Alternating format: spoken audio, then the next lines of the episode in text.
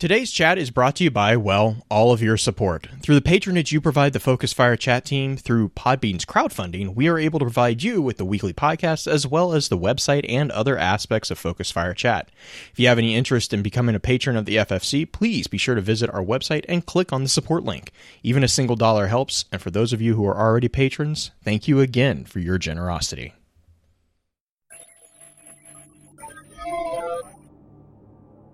You may have heard the whispers of guardians gathering in the shadows, exploring the mysteries of this world and the worlds which surround us.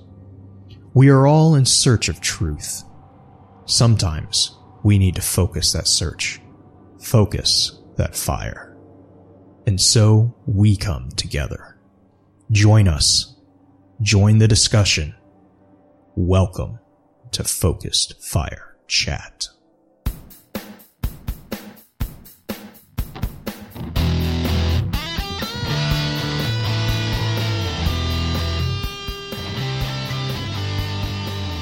Welcome back for episode 133 of Focus Fire Chat, recorded live on June 8th over on twitch.tv slash Focus Fire Chat. As always, want to give a big shout out to our live chat here with us tonight. Thank you so much for joining us once again.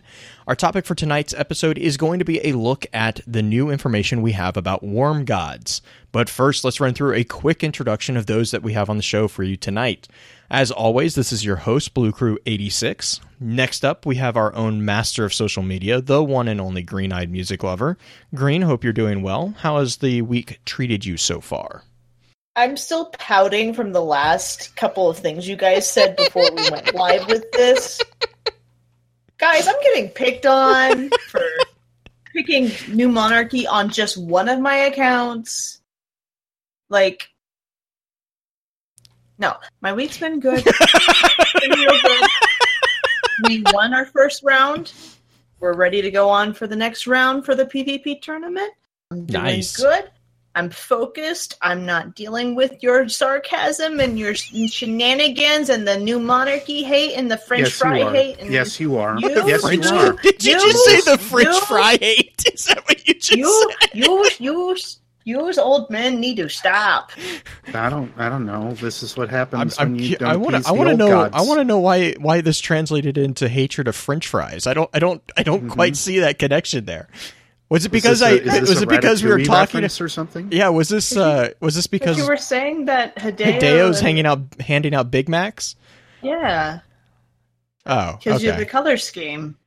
Well, I mean, it's like McDonald's. is but the it is the Golden Arches. I mean, It's Mhm. not the Golden Arches. God, you too. Nope. Nope. This is our this is our chat tonight. Actually, it's uh It's it's harassing about just- Green. no, it's it's just about new monarchy and why you should never actually do anything with them ever. Beard Beard's hijacking the show. We're not talking about worm gods anymore.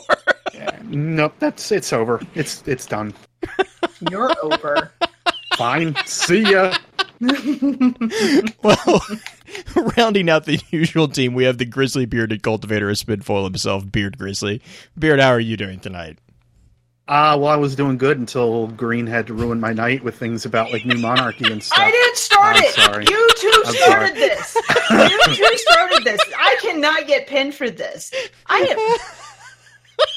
so so yeah my sass is just fine um, that being said uh, i am very glad that it is friday because i actually have a saturday off tomorrow Oh, Uh, not that i'm actually going to take a saturday off because we all know me better than that uh, but that being said i am very happy that it is friday and i do not have to work with my coworkers tomorrow because that is a thing Coworkers are are stupid.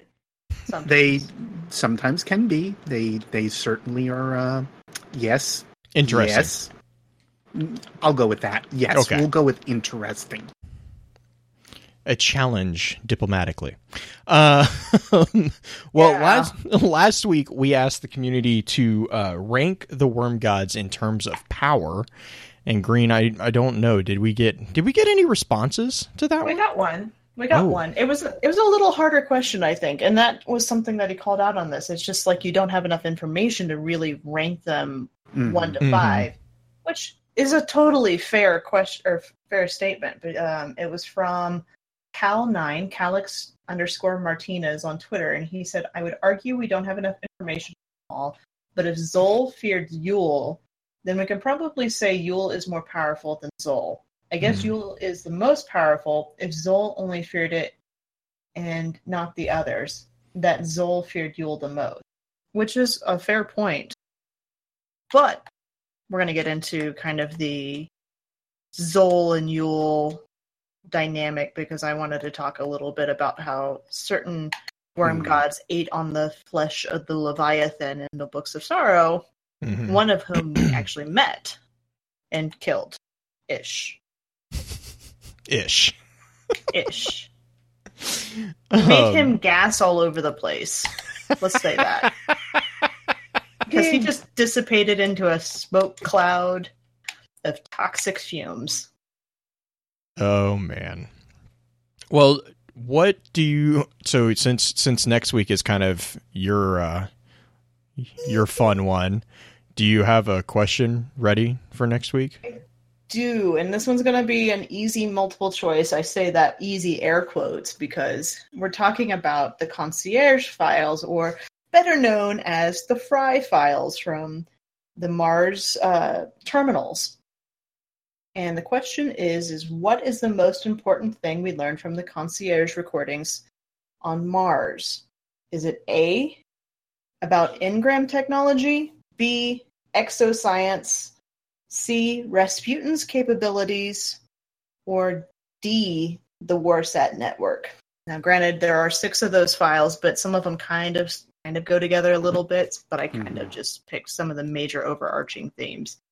So, easy question for next week. What's the most important thing? And I say that laughing. Um, what's the most important thing we learned from those Fry files? Good luck. Good luck. Well, I know everyone here is actually looking pretty for I know we're looking forward to diving into the discussion that we have for tonight. So let's run through our standard intro notes and then we'll get right into it. Mhm. In our last episode of Focus Fire Chat, we discussed Halo as a part of our monthly extra lore recap. If you ever miss an episode and would like to catch up, please be sure to check out focusfirechat.com for archives, articles, and links to the other aspects of Focus Fire Chat. If you don't mind, please rate and, if you can, review a show on iTunes, Podbean, or whichever podcasting app you use to enjoy podcasts.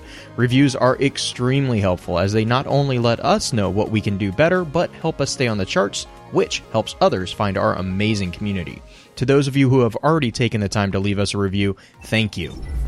As many of you already know, Focus Fire Chat is a cross community gathering where the intent is to offer a week long, in depth view of a particular subject from within the lore of Destiny and other games. This chat begins every Tuesday morning and runs until the following Tuesday, with topics decided by the group via a poll that begins every Friday and ends on the Tuesday morning of the new chat. Every Friday at around 10 p.m. Central, we get together to stream a high level summary of the previous week's chat for those who are unable to participate. Please be sure to also give some support to the other podcasts in the Guardian Radio Network, links of which can be found in our show notes or on our website. If you're a fan of lore in all its various forms, be sure to also check out thelorenetwork.com, where you can find a wide variety of some amazing content that covers a number of different titles and mediums. Our next chat is going to be a discussion on what we lovingly call the Fry Files, or the Concierge AI from the Clovis Bray facility. As always, please be sure to weigh in on the poll this weekend to let us know which topic you want to discuss after that.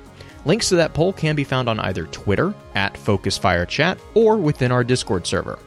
With all this being said, here's Green with a high level summary of tonight's topic. I am Yul, the honest worm. Behold my passage. Behold my vast displacement, my ponderous strength, my great and coiling length, my folded jaws and curled wings. Wait a second. Wings? What wings? Xol didn't have any wings. And from what we can tell of the god turned inside out windsock turned ship slash throne world, Akka didn't have wings either. What about the other worms? Creepy Miss Creeperton has blights on Io that chant their name still. Although, this is all except for Akka. Rip Windsock Worm. What happens now that Xol's gone? Or is he? he disintegrates after we battle him in front of Rasputin. Also, was he always there under the ice of Hellas Basin? Some answers we have. Others are going to continue to be a mystery for a while longer.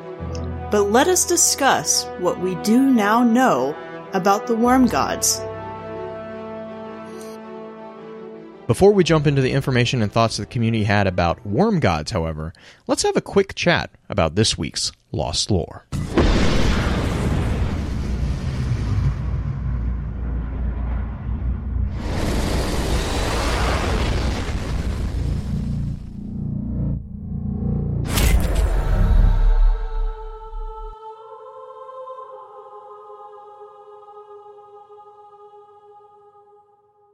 Right. So, what are you guys thinking for Lost Lore this week? You guys, I was going to say there was someone that asked something in chat. Actually, if you don't have something, Now I'm gonna say if we want to if we want to do that, that's fine. I was gonna go with like the books of sorrow and such like that, but that's fine. well, I think so, I saw earlier in chat someone had mentioned the uh, fact that worms are not the same as the hive. Mhm. Um, and I guess someone had made a comment about that's not uh, for some reason that's not like super common knowledge. Right. Um, I think so that's a good thing to talk about. I think I think that's a I think that's an easy thing that we can talk about quickly too, right? Yep. Right. Um, It leads back to actually what I was okay, saying cool. anyway. Hey, that So that, that works. works. even better. Um, so in case you didn't catch it, the worms are not the same as the hive. Uh, Nope. They are the reason that we actually have the hive. Um, yeah, I'm done. That that that was a pretty easy lost lore, right? So the worms were not. Sorry, I didn't. I didn't mean to be. I don't mean to be like an a as butt far as we it, know, but the introduction of the worms comes in the Book of Sorrow, where the three Hmm. sisters dive down in the needle ship, and the Leviathan warns them about the things in the deep, or warns them not to go too deep, essentially. And what they end up finding is kind of the worm gods and the worm larvae. Uh, the um, what is he called? A familiar Mhm, the uh, the white the white king. worm. Yeah, The the, larva. and the Leviathan ends up eventually dead and eaten by one of the or two of the worm gods.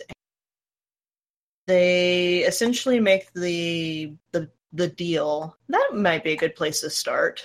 The with the Faustian bargain. The Faustian bargain with So- the hive. Real quick, what I also want to kind of point out too is there's a little interesting correlation between the the description of um. So everyone also uh, let me let me kind of back up. Everyone attributes the hive to a very vampiric race, um, and there's an interesting connection in the fact that the uh, familiar that the Osmium King has is called the White Worm. Uh, it's a it's actually a sh- uh, I I don't know if you would call it a short story, but it was a short uh, novel that Bram Stoker actually wrote uh, called The White Worm. Um, and for those who who might not know where I'm going with the connection there, Bram Stoker is the one who kind of put Dracula on the map as far as major vampiric mythos back in the day. Uh, so there, there's just like a there's like a weird little interesting trivia connection there that I found I've always find kind of interesting. But Yeah. yeah, okay, so worm gods.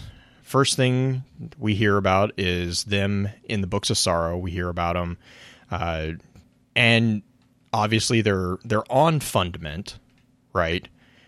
Uh, it's actually kind of le- us we're led to believe that the reason almost that fundament is around is kind of because they are kind of it kind of feels like they're being kept there as, as prisoners. Would you guys agree with that assessment? Different races to, or at least that's what they claim is that they've been calling all of them there. Right. And they're they're searching for, you know, the ever elusive um perfect host, I guess you would say. Um Right. and you see you see that with the sisters and the worm gods in this in this kind of bargain that they make. And the reason we call it or that I call it a Faustian bargain is because even as you're kind of reading this, and obviously, you know, we're reading this, we know the end of the story. The hive kind of get the the short short end of the stick. Um and I mean they get immortality in a way, I guess, but at the same time, it's not really. It's not really the best version of immortality. Um, Yeah. so and and so that's and the Faustian bargain for those who are not familiar with that term uh, actually comes from a poem. Uh, I think it's just Faust, I believe, if I remember that off the top of my head. Faust. It's Faust. yeah. Faust, Faust, Faust. Uh, in which a individual Bart makes a bargain with a devil who goes by the name of Faust, and he, I believe, it is for knowledge in the actual story, um, but it ends up not going exactly well, as you can imagine. Making deals with devils, um, it's not probably your wisest decision to do and so yeah, and that's where the term Faustian bargain comes. It's it's basically you make a bargain, and at first it seems like it's a good idea, um, and it doesn't it doesn't tend to turn out that great. So, do you guys want to beard? I know you have you you've done a video on the have you done the video on the the actual worms, or did you just do the one on um, Xol?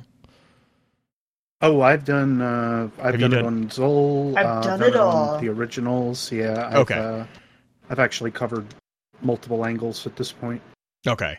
I was going to say, do you want to kind of maybe, did I miss anything that you are like, blue, blue, seriously? that kind of covers everything that I can think of. Uh, it's just to to remember that uh, you know the the hive and what we've seen of Xol, uh, they do seem like they've taken up similar aspects. Uh, it does seem like each of the uh, the the hive do still look their own way. I guess you Mhm. could say is the the best way to put it. But again, they've kind of picked up these aspects, but they've also been around for possibly millennia. Uh, at least we we've realized that it is more than millennia. Uh, we are not sure of an exact time on like age of the worms. Uh, we are also not sure of time on how how old like Oryx and all of them have been. Uh, I have always at least thought that it is somewhere in the vicinity of uh, at least twenty five thousand years.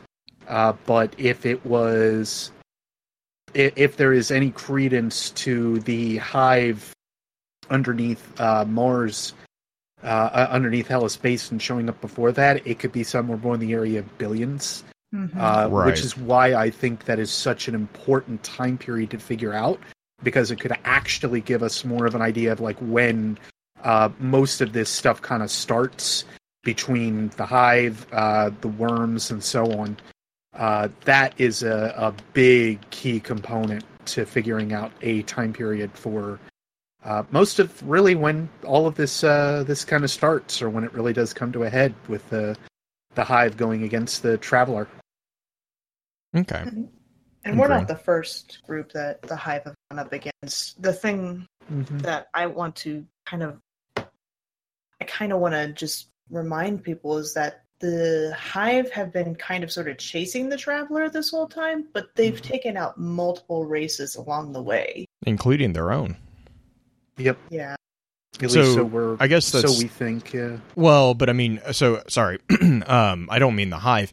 Before the hive became the hive, they were a race Right. that was known as the krill.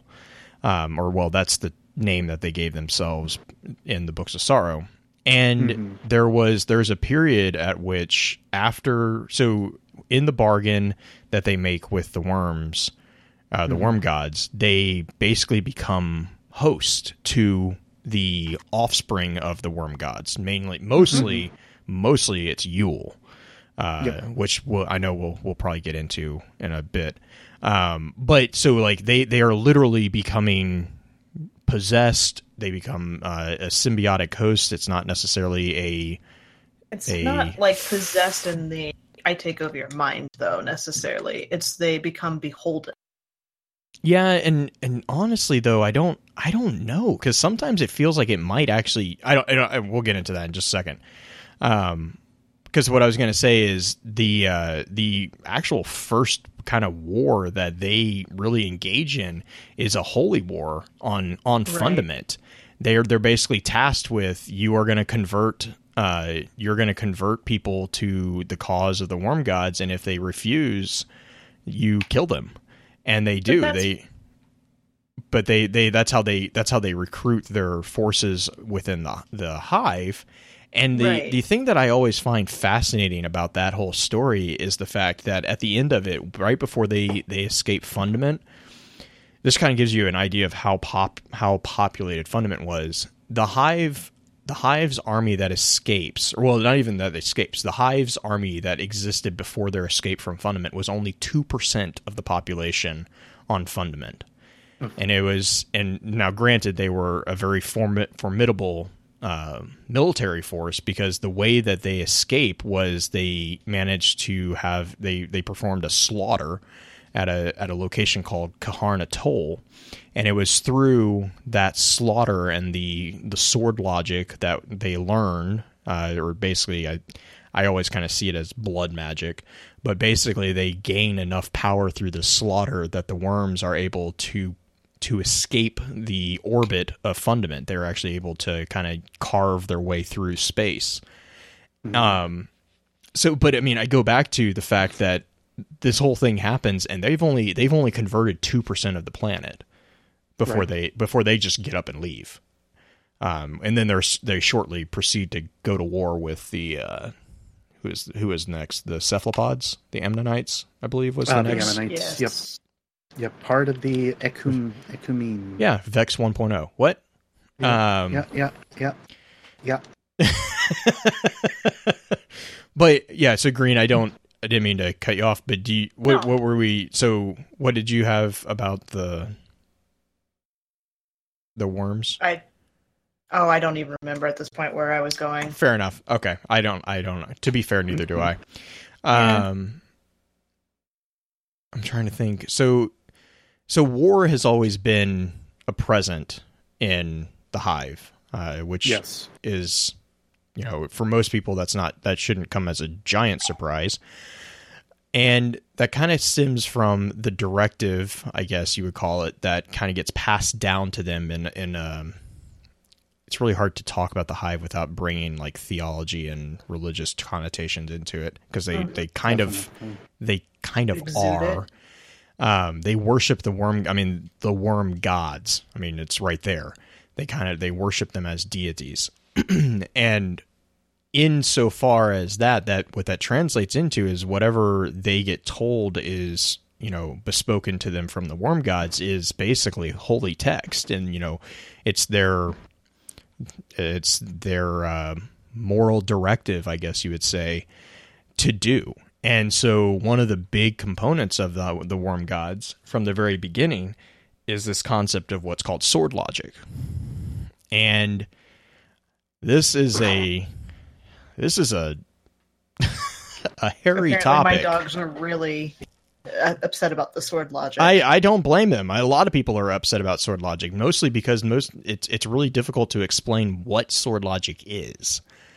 Um, I mean, I think Toland does a pretty bang up job, or at least comes close to it, but it's still it's still not entirely explained or easily understood what what everything or what every element goes into with sword logic. The the easiest emphasis that he places on it, of course, is the, the simple concept of like I beat you and I basically take your power in a way. Uh, and we kind of see that with the sisters, especially when, uh, or at least after Oryx uh, shortly becomes Oryx, mhm. uh, after slaying Savathun and uh, Xivu-Arath uh, Right. in the Books of Sorrow. So in that regard, it's a a partial taking of the idea, which is kind of why, uh, or taking of power, which is basically the simple examples or understanding of like what the hive kind of built themselves off of. Uh, Think of the light in in the opposite realming. The uh, light is more about cooperation and uh, working with each other in a lot of ways, uh, or could be argued that it is. Uh, we don't necessarily gain our power through taking against each other. We gain our power through understanding each other. The Crucible is not a place for us to do battle. It is a place for us to understand each other's tactics and learn from each other. Uh, that is how we basically learn in that regard. The same is true of our uh, technology, where a lot of it is actually gained through uh, through understandings of the light and so on, which the traveler gave us the ability to understand. Uh, that's where it all kind of comes from. It stems from um, a matter more of taking than it is of giving, uh, which is the base idea with sword logic as a whole. Uh, but again, I think Toland does a, a fairly good job of breaking down how it works. It's still not perfect, but it, it works. He also didn't know everything. Mm-hmm. Uh, you know, we we kind of have a bigger a bigger picture thanks to the books of sorrow, and he theoretically did not have that script uh, before ended up uh, he went to fight Crota. So we're again, I think he does a, a pretty good job with that. Can okay, can we distinguish the sword logic between the hive sword logic and just standard Evolution. Um, evolution? Yes. I think I think So- that's an excellent point. Mm-hmm. I gotta say, if you start talking about something like uh, cosmic law or otherwise, that's uh, that's very fair. Well, I think the- I, yeah, I think it's Mm. more even kind of not not sorry not to cut you off there just real quick. Um, I think it's more about like a lot of people ascribe sword logic to Darwinism. Mm-hmm. Um, and yeah, survival of the fittest going. right and and to commonly. to a degree that's that's a it's a gross oversimplification of sword logic because sword Mm-hmm. logic um to kind of go into the philosophy a little bit sword logic isn't just i mean yes to to put it simply yes sword logic is survival of the fittest however it's also dealing with the intent of why you are doing why you are doing harm against the other. Whereas Right. with uh with the traveler and as far as as far as we know because there's a lot of theories about you know is is there a good and evil necessarily in destiny? And there's there's really good points on both sides of that argument to be fair. Um, but as far as the darkness and the sword logic go the intent is to have what's usually what I refer to as an egocentrical gaining of power, whereas the power of the light and the power of the traveler, at least as far as the guardians are concerned, is more of an allocentric. It's it's more about we become more powerful when we team up, uh, whereas the the hive really focus on I am the sharpest blade. You know, I I I am the sharpest blade, not we are. You know, we are not the most powerful. It's me. Um, and I think that's really the distinction, and it's it's a very fine line. It's a very very uh, delicate um, difference because it's all about the intent. It's all about the intent, and I think that's to me that's where when we start talking about like Darwinism and extreme Darwinism and stuff like that, it's it's yes, but you can make the same argument for for the Guardians to to really be honest. The the Guardians also participate in a form of logic because the other thing is if you look at sword logic as, you know, anyone who's played an RPG, right? You beat you beat the goblin, you get experience points, and after you beat a certain number of goblins or whatever, you know, whatever system you're playing in, after you beat a certain number of enemies, you you level up. Well, you know, guess what guess what we're doing in the game? You know i mean when you run strikes when you run against crucible you you gain experience you level up. And Right. that's that that is a form and i'm going to dodge damo because i can feel his wrath right now. Uh-huh. That is a form of a logic of the sword but that is not the sword logic that we see with the hive in in my opinion. Because again again the intent the intent is to not it's not um, I- don't want to say So malicious, but it's not even- as dark. Well, even in like Crucible, even in Crucible, even though we are killing each other and gaining experience points during that, it's not necessarily a sword logic because we are working together as a team to accomplish a, a goal together. The only Crucible type I would say that maybe is slightly sword logic-y is Rumble. hmm Which, um, you know, it's interesting that you say that because Rumble is also the one that you have the least amount of light to use. Mhm. If you look at it that way, it's almost you're running at a, a severe disadvantage because you're using light as in the form of sword logic, and it's it's you know you're you're hampered you're hampered by it. If you want to if you want to kind of explain Rumble in a, in a lore sense, that could be actually the you could have you actually could have just touched on the reason why Rumble is the way it is. It's because we're not we're not using our powers the way they should be. Should we start answering some of the? I mean, that's God, kind of Shay. a good inter. Chat, we're just obeying the Crimson Eye. God. Ugh. Um, There's your dark. Is it dark, Dark, Tower. Dark Tower reference. Thought so. yeah. Dark Crimson Tower, Crimson King. Um, no, Farson Farson needs to just die. Anyways, So- um, Can we talk about this whole Pete's dragon aspect and how the worms are not really flying dragons?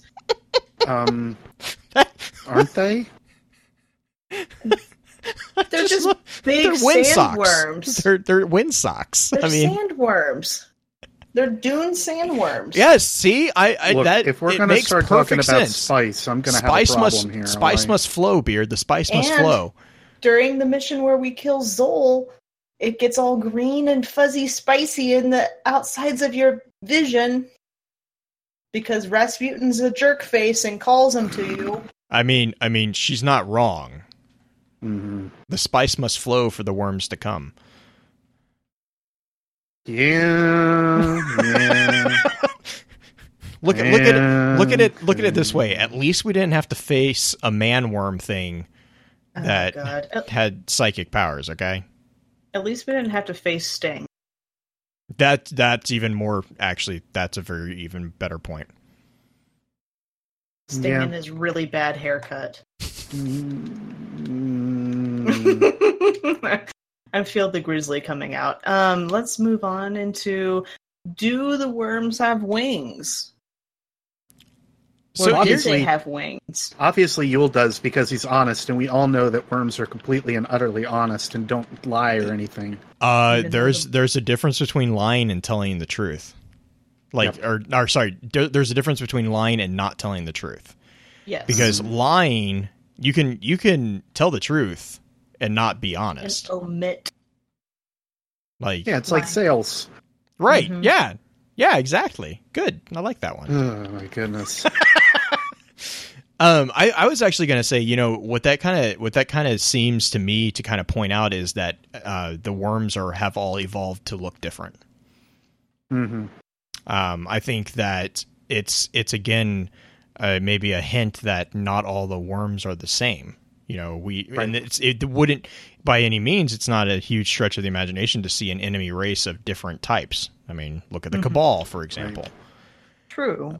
And That is true. if you if you you know just kind of refer back to uh, draconic mythology, you have even there you have different um, genotypes, I guess, or phenotypes. Phenotypes, I think, is the proper term for that.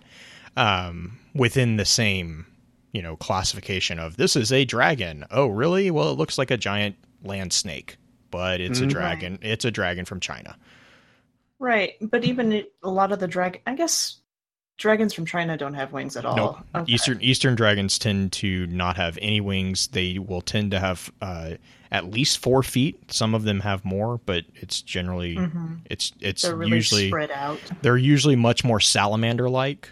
Um, Mhm. Which actually is a Western variant of a dragon is a salamander, and salamanders don't have wings either. There, there. I mean, there are some, and then you have wyverns. Like wyverns don't have freaking. They only have wings, or well, technically they have two legs, but you know.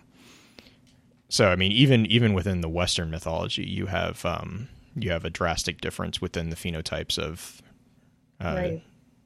dragons. And its size is an indication of power, Xol was significantly smaller in circumference, I guess you could say, unless Akka got stretched out. I I can't. I just I don't even know I'm how sorry, to go I about can't. I can't, I can't. We broke mean- blue. I'm not. I'm not gonna. a I'm not. one. I'm not gonna edit it because it's really funny and it's completely. It's, really- completely it's safe. True. It's true. it's true too. It's like a legitimate. It's a legitimate comment that contributes to the conversation. Chat's like, oh god. hey, Um, there's much worse things that I could say. Yeah, there's there's a lot. regarding. Nope. No, Nope. nope. I'm going to type it into chat, and you guys carry on. All right. And That's Blue fine. will, Blue I will try not to break. Um, Uh-huh. You know, I I kind of I can see where that argument actually uh, does have a bit of uh, of it, it holds water because you also realize that Yul describes himself as holding uh, fecund cities. Like Mhm. he he I mean he portrays himself as being this vast vast creature and then you know again yeah you're I mean Green you're right Xol is like Xol does not have cities growing on him. You know Akka is the size of a ship which is still I mean that's that's immense but the power you know the power the more powerful. I mean you kind of see that in the hive in general too right? And it's again not just the hive. You see that with the fallen. You see that with the cabal. Um the you know the fallen uh is all based around how much um ether they've consumed which is the importance of the uh, elder cipher and all that um you have the cabal uh being i don't really do, do we ever get an explanation of why certain cabal are larger? Is it just the the morphs? Do we ever get a did i want to say it's something with the gas but i can't. Nothing's super clear that I know about. i know that the morphs i mean because like you have the colossi and then you have cent, like centaur or cent, uh, centurions if it's if we're Mhm. talking like generalized theory of power uh, it's even seen today in politics the taller bigger people in tend to be in power more easily. So it could just be a matter of literally they're the biggest ones out there. All i hear is that green does not have a future in politics. No. No. but i am good at other things. I tend to actually disagree. with a lot of I mean, so. if if Calus was in charge, you'd be fine because he was okay with music. So uh, yeah there's always that. Calus was also a glutton so you know there's there's for that. punishment There's always yeah. Oh mhm. yeah. No. Also Um, being an idiot. What? what beard has a strong opinion about this There's things that I'm surprised Beard doesn't have a strong opinion about.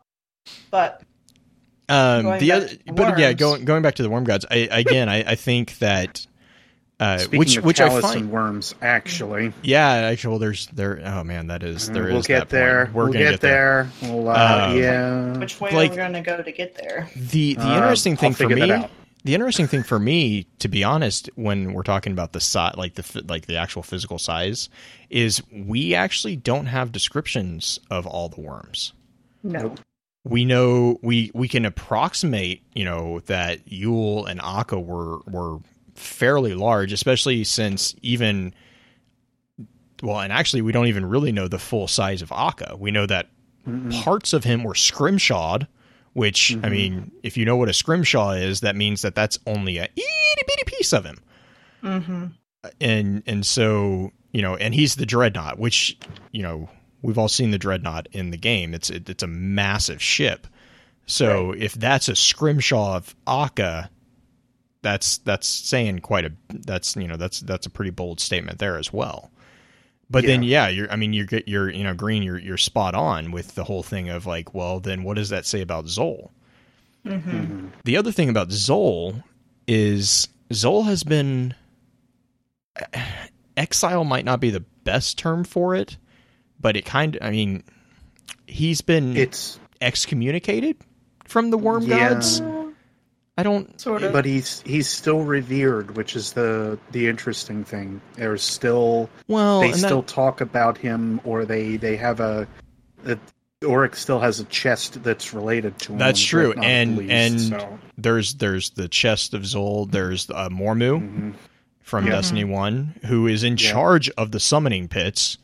I mean, that's you know where they where they form ogres. So, you know, that's not a small responsibility. Um no. which I, I I have my own theory about that because that ties into where we get ogres from, uh, especially Golgoroth. Uh, which actually that that is a good point to bring this up. The the information that we got for Destiny 2 about the Worm Gods or for uh, Warmind especially that I was really happy to get was we actually got titles for all of them. Yep. And the titles titles actually make uh, a lot of their placement within, you know, whatever pantheon you want to you want to describe. They make a lot of sense, especially Eir's because Mhm. Eir is the one that always seemed to get in Xol's way because Xol so Xol for the re- so uh, you have Yul the honest worm, Akka the keeper of se- or the worm of secrets, Ur was ever hungry, Eir was uh, keeper of order, keeper of order, and then uh, Xol Xol was will of the thousands. Yeah. And we also know from the Grimoire that Xol was very, very anti, actually very anti Hive for a large part of it, because he's actually the one that sent Golgoroth to eat the Hive. And Eir Yes. is the one that kind of taught the Hive how to control Golgoroth and the ogres and, you know, kind of save them in a way from Xol. And since he's the the keeper of order, that actually kind of makes sense, if you would. Uh, he's kind of the one that was like, "No, no, Xol, you can't eat our pets." So talking about eating eating something, I actually made a boo boo in the summary a bit. Xol was not the one who ate the Leviathan; it was Yul. Yul, Yul and, and uh, Ur, and which makes me Mhm. think that Ur is actually the second in charge or second in That's command. what I was wondering too. If, but but also because if he's a, a like a Justicar, that would make sense too. If he's like a you know a sheriff of the worms, which is a really weird thing. Now I have a picture of a giant worm with a sheriff's star where would you Yeah. put it? on his forehead. Where else? Right on his mouth. Mm, that's Open a little weird. wide. Anyway, so talking about the power that the worms tend to like consume. hmm And you also, Um, but that also goes back into the vampiric mythos because Right. Yep. they are fed light. That's where Yep. they they they are constantly um, being given tribute, I guess. Which Mhm. you know, again, vampires and light as being life force. It makes kind of a lot of sense. Well, there's that, and then there's also the fact that the different types of tribute that go to the Mhm. different gods. Um, Xol had an abundance of thrall, hmm Which makes yeah. and so I would it would like Will of Thousands. His power, if the tribute line went the same direction as what the Hive tribute line tends to go, that would imply that Xol just had a bunch of like little little fundraisers with the little bake with- sales. little bake sales with the with the uh, thrall, but worm gods like who who was the one who gave the worm to was it Yul who gave the worm to Oryx? Yes. Yul gave the worm to well, supposedly all three Mm-hmm. of the So of the it- siblings. Which is interesting because Yul is just if Yul is the head of all of it, and he's kind of almost the eventual bad guy when it comes to the hive, as far as taking care of them. I mean, his tributes coming from everywhere in some Well, respects yeah, 'cause, that I are mean- part of the brood. Right, because um, because if he's getting tribute directly from the siblings, well, they're getting the majority of tribute from everyone else, Right. and so it's just Yul is the tippy top of the pyramid scheme that is the hive. if they all indeed follow the pyramid scheme. I actually, you ready for the question that I got that this week that was really good that actually made me pause a little bit? Yeah. Do worms follow the same sword logic that the hive do? Do they follow the own rules that they impose on the others? Do you want my honest opinion? Yes. I think they're playing the hive like a freaking fiddle. So you think that they don't have to follow the sword logic the same way? I I think that they have to follow. I think they have axioms to which they have to they have to adhere for their existence. One one being, you know, uh, we we see uh, Yul and Akka are both bound to speak only truth, uh, especially Akka because Akka if Akka speaks it, it becomes true. Um, but again, I go back to just because I have to speak the truth doesn't mean I have to be honest. And you you see all of these. I don't know. I I get. It also kind of goes into the fact that I see this as a true Faustian bargain. Um, I think that the hive are just pieces of pieces on the board between two much larger players.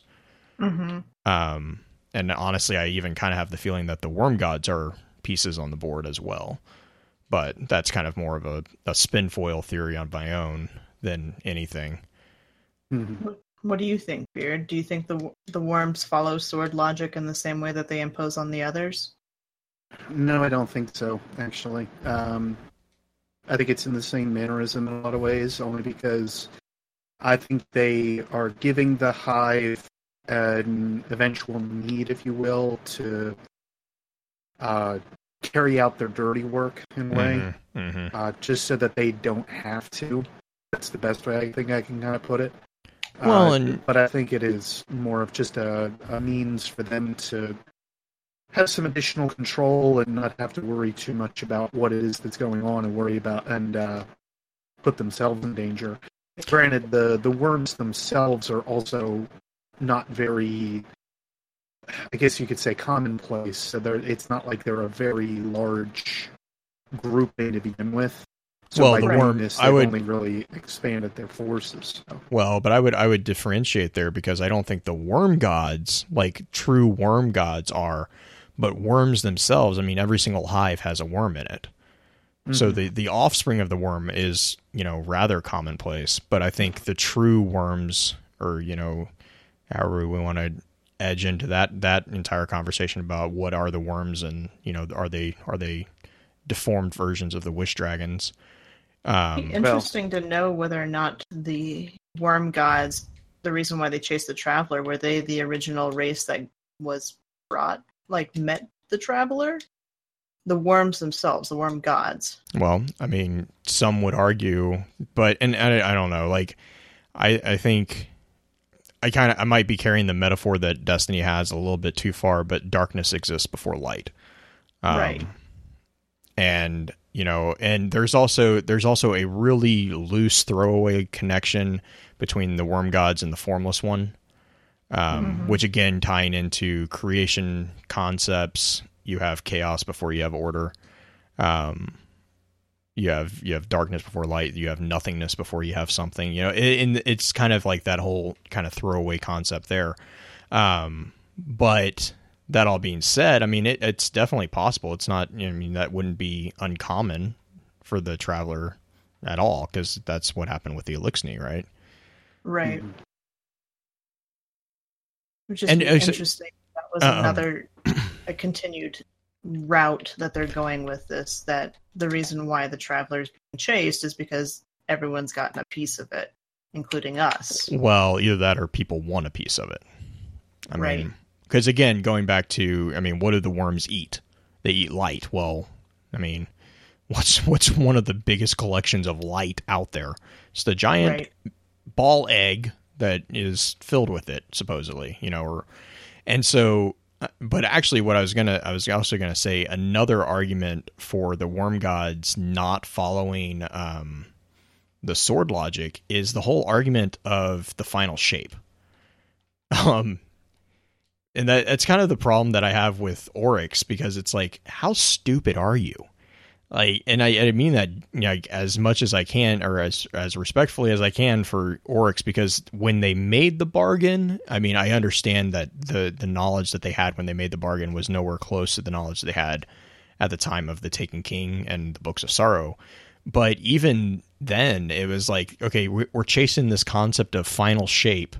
I mean at the end of the day if there's oryx the or, or the siblings and then the worm gods there's only gonna be i mean it's like a bad it's like a bad version of highlander there can only be one hmm and I, I mean, it's it's the same thing as like uh, high uh, high school battle royale. You know, all these all these shows that are like that. It's like these alliances are doomed to fail from the beginning because at the end, Right. everyone knows that it's going to become it's going to come down to there can only be one.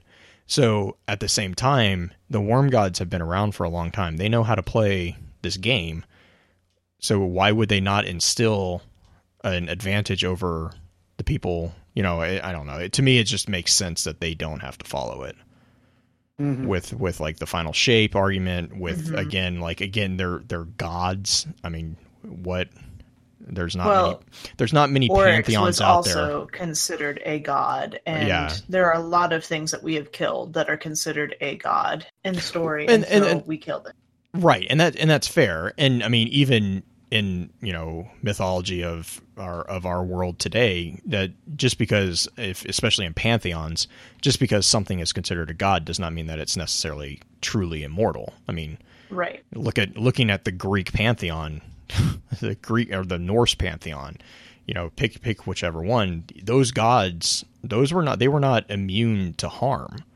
Mhm. I, I mean, the the battle, the Titan Titanomachy, uh, was was all about that. Uh, You know, that was the whole thing. Was the Titans were threatening the Olympians, and the Olympians overthrew them because of the threat, and it was because of Prometheus. I mean, well, that yeah, there's a whole anyway. Anyways, um, Speaking mean- of Titanomachy, Titan Maki, is Xol the one they was referring to when it was Rasputin saying it? uh, when he's talking about something eating the Black Garden, Mm-hmm. you know, It's also referenced. It's referenced to Mars specifically, Right. Last, and that's kind of that's kind of where I was about to say is like I I really with everything that we're kind of getting, I I can see a strong case for that being being the situation. Um, but I there's there's really not anything, you know, there's nothing out there that's like connecting those particular dots that I'm fully aware of. But I can see you that could argue. I, I can see it both the- ways, but I think it's I think there is a stronger case for it, especially with Mhm. the especially with the presentation that we found in in Warmind. mm-hmm. well, especially with the comic as well. Comic kinda Right, sheds yeah, that's- light that's- on that.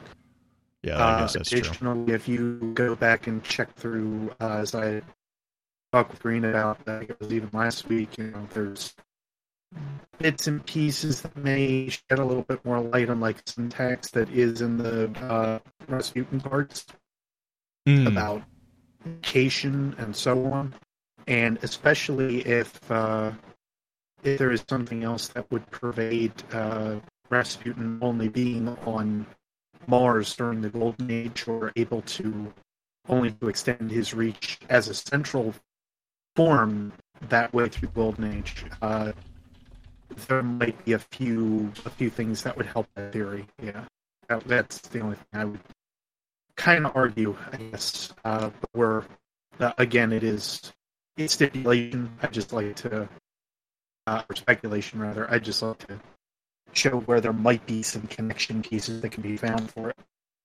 mm, okay, yeah, and sorry you were breaking up there for a little bit at the end, but um, Yeah. Yeah, I, I think I, I mean to to kind of to agree with Beard, I think that this there is a strong case for that particular connection. Uh, I, I, I, I really do. I, I don't see any problem with that connection, but at the same time, you know, it's an assumption. So for those for those of you out there who are who are listening to that, you know, that's not saying that this is exactly what's the case. You know, Mm-hmm.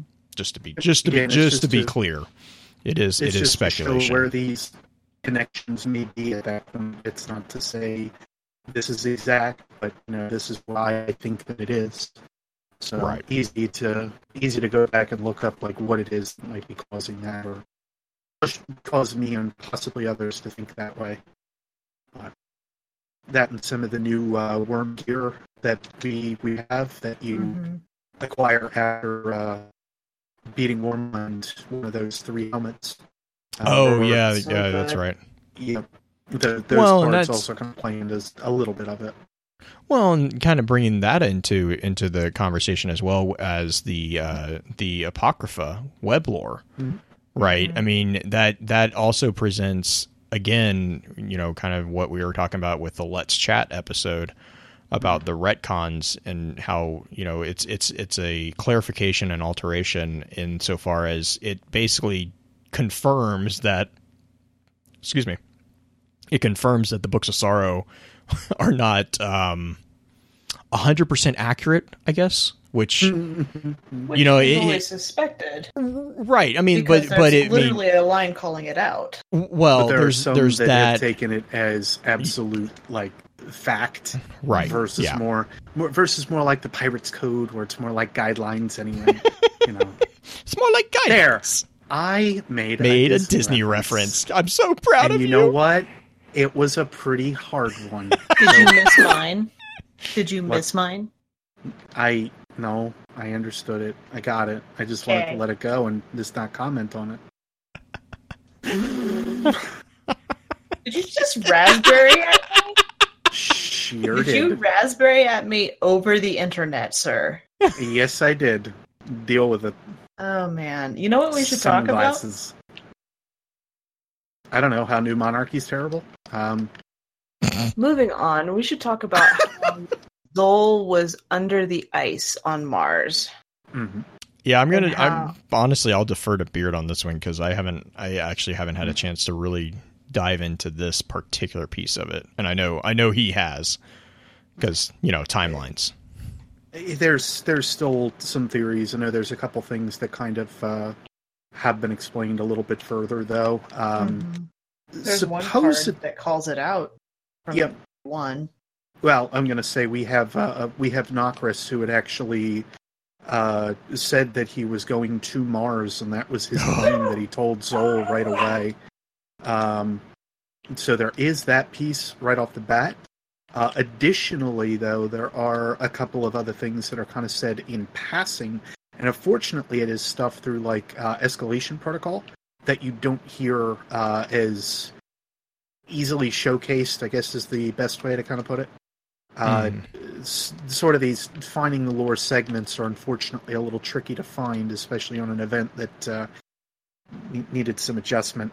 Uh, but the biggest thing that was also said, I think, if I remember near exactly, was how uh, Rasputin actually initiated a protocol that caused uh, that caused Nokris and and Xol to actually uh, be frozen, uh, which does indicate that they were there either immediately or otherwise. But Rasputin was aware of them, uh, and then through the course of some actions, which we are still not necessarily 100% sure, to my knowledge, uh, we end up finding, of course, that they are freed of their icy prison, as uh, some may say that way. Uh, but again, we are not sure how 100% it is or what exactly had led to them uh, avoiding or, or getting out of there,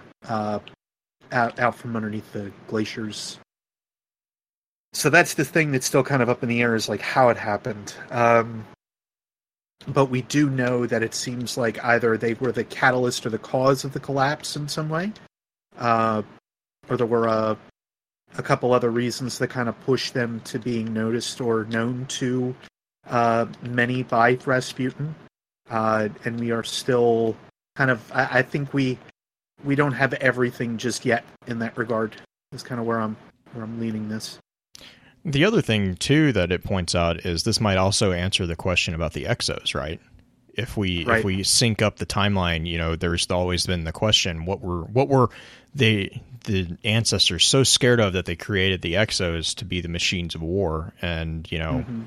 if if the hive were you know known then that might have been a, a, a military impul- compulsion because you know we also have the theory that there wasn't necessarily a, a narcissistic or a military reasoning behind the exo science program between Yeah, I gotta you know, say we had an idea that way, but then you and I came up with our spin foil concept Mhm. from the uh, from the other week. Right. I, I still I still kind of fall back on a little I- bit further. I do as well. I think it. I think you know, not just because it's an excellent theory made by two brilliant people, but also also because it just no but i mean i think i think there's a lot there's still there's still admittedly a, a large number of gaps to be filled in but Mhm. if if that timeline you know holds water then that might explain some of some of the events at least Mhm. from the golden age Right. Well, and as they also say on the uh, the shadow trespass, one of the last lines uh, talks about how uh, humanity is just looking for means in order to uh, expand its knowledge or to show how great it is, and Oh, in some cases that isn't always uh, that isn't always the bright part. Excuse me, bright parts. hmm i mean lost in space right Right, Mhm. right. Um but yeah so i don't i don't know green did that Yeah, it does. I I'm think that's a good. It doesn't answer it because we really don't have an answer, but it it's No. a good good way to at least address it. Mhm. Um, Oh, okay. Here's here's a really good question from chat. Uh, from Dino, why did Z- Oryx not wake up Xol, his god? Uh, because we do see Oryx's shade was on Mars, and Dino says like I could see him noticing Nokris and just being kind of like, oh, you're here. But Xol was, you know, supposedly his god. I, I think because again, kind of going back to it, Xol was not Oryx's god. He was part of the pantheon. I mean, but that's like you know, Yul was his ultimate his ultimate uh, I, patron. I don't know if that would be necessarily the right word. Um, I, I mean, dig it. Hard to Yul, assign Yul and Yul and Eir seem to be more involved with the siblings, to be honest. Yes. And Xol, and and to kind of back that up, Dino as well. Even if Xol was his god, that's like an ancient Greek finding the the resting place of Hades. They're not going to go poke him because Xol was the one again that tried to eat them constantly. He was always sending mm-hmm. stuff to hurt them and to to you know, I mean, I guess you could say it tests them, but to also be fair with the doggos in the background, um, the shadows of Oryx were they the shades, yeah, they're echoes, shades. The they- echoes, they're yeah. echoes. They're not Oryx himself. So right? maybe I mean, who knows how much he can actually information he can glean from those echoes. Right. I mean, I guess even even if I mean that that's also that's also a very good point. But I mean, like I, I just keep seeing it as like you know in terms of um well okay so Dino's also responding in chat. He said why not murder Xol? Um, go for round two because he got uh he killed Akka for because I don't know Yeah, really. he, because at the time he was also fighting a war with us already at that point. point and you know even even as powerful as he is fighting a war on two fronts is never a really strong tactical decision if you can avoid it um but also I keep I keep kind of going back to this idea of like in a pantheon form you always will see you know the uh the preferred god the patron god um, I kind of see Xol as the equivalent of like a Thanatos figure, and not not in the not in the cheap Marvel way, not in the Marvel sense, but in in like the Greek sense. He he's the he's like he's not the personification of like evil, but he's not someone that the Hive were like, oh, let's they they praised him out of fear, if they praised him at all, and and you know it, it kind of it wasn't like Yul or Eir Eir I can see being kind of like a, almost more of a I want to say it's more of a guardian angel type figure. Um, Mhm. but Xol is, I mean, again, I kind of go back to this idea that Xol was kind of like the Hades or the, the Thanatos figure. He was, despised is a bit of a strong term, but avoided unless they absolutely had to. Which they avoided of necromancer. Like they looked down upon. Yeah, and I think I think that actually is a good segue into the conversation about you know are the are the hive or the worm gods Akka and Xol are they actually gone or you know because we do have this idea of necromancy which a lot of people kind of are like well isn't that what the hive do anyways They Um, hide their soul. Yeah they don't they actually exactly they they actually are using a phylactery which means that they're hiding their souls so in in technical terms the hive aren't actually dying Mhm. uh, whereas necromancy would imply that the soul, or well, necromancy in general means that the soul is departed and they are being ripped out of whatever afterlife they, you know, exist in and being brought back. Mhm. Uh, whereas if you hide your soul, it's it's never going anywhere because you've hidden it. Mm-hmm. Could that be a reason why Oryx wouldn't necessarily mess with Xol? And the fact It could be, Xol, yeah. Xol's not necessarily the most powerful, so he's going to try to, by whatever means necessary, gain an edge with the help of Nokris with this whole necromancy bringing bringing somebody back from the dead type well, thing. and then and then uh, Black Flag makes a really good point too. That we see the the echoes and the shades after we've sent Oryx back to his throne world.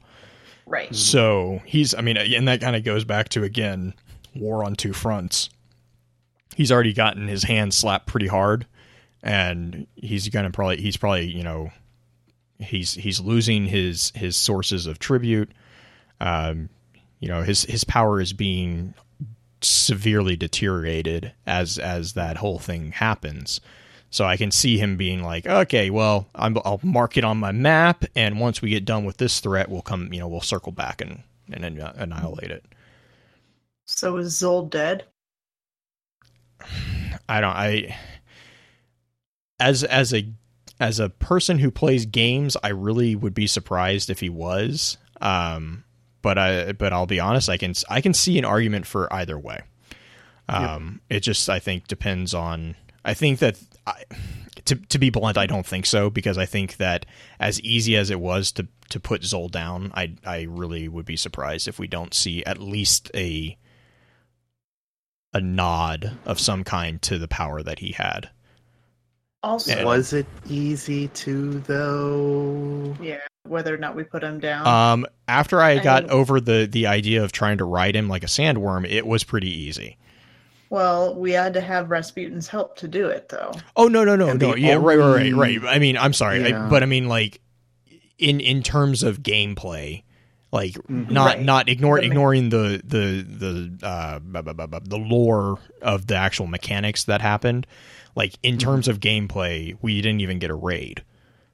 You know, it, it was it was literally a a story mission. Um, Which, Well, that since- might be because of Calus. Well, I, Also- I mean, right, but I mean, at the That's a same good- time, though, but at the same time, you have, you know, you had the situation with Oryx, which a lot of people bring up. You had a six-person raid to take out Oryx, who supposedly is below them, and which took eh, you know, and beat Akka. right, right, and so I mean, So and he's Akka is arguably more powerful more than powerful. Xol. Mhm. I don't know. It, I I can again I can see it. I can see from a mechanic standpoint and from a story standpoint. I can see both both cases being actually pretty strong. The Um, other thing is Xol disappears. He dissipates. Akka is still around. I could go run around on the But does he? inside version. because if I it. last time I checked, we're wearing pieces of him. are we wearing pieces of him or are we wearing pieces of because I I could tell you that helmet I'm wearing is not the size of the thing I fought. No, but if you scrimshaw it, it could be. Mhm.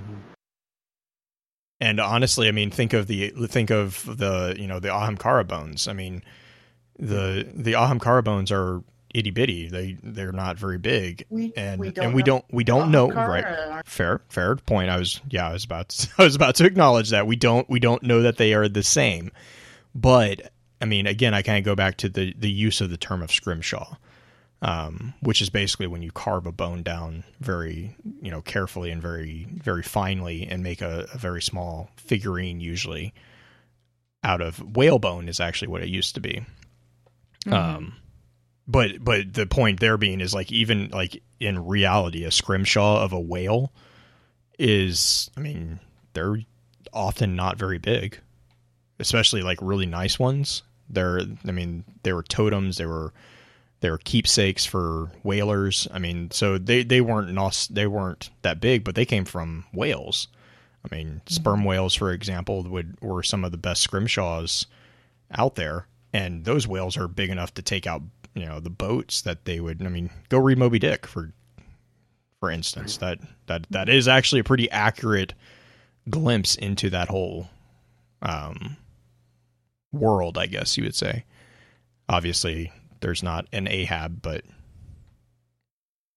but I mean, I I guess I my my point there is like I kind of got the feeling that the piece of armor that looks like a giant pe- uh, bug butt is actually part of Xol. That's Which- not the image I needed to know that Hey, I am wearing. You're wearing my it on your head. I I mean, That that's, goes. that's, That's that's, the that's the Luke Smith comment about Oryx, if I remember correctly. yep, yep, yep.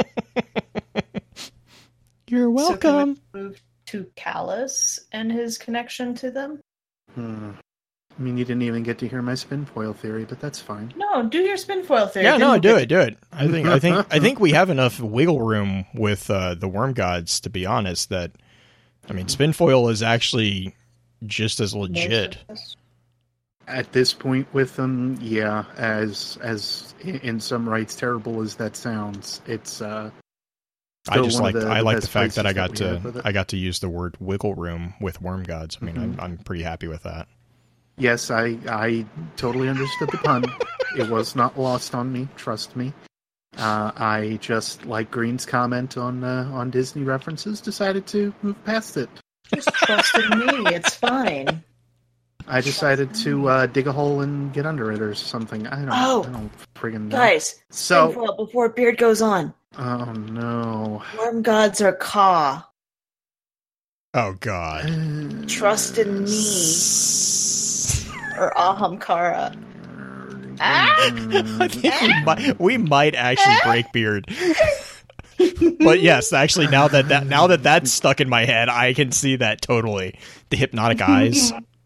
You know what? I don't. I don't. I don't care anymore.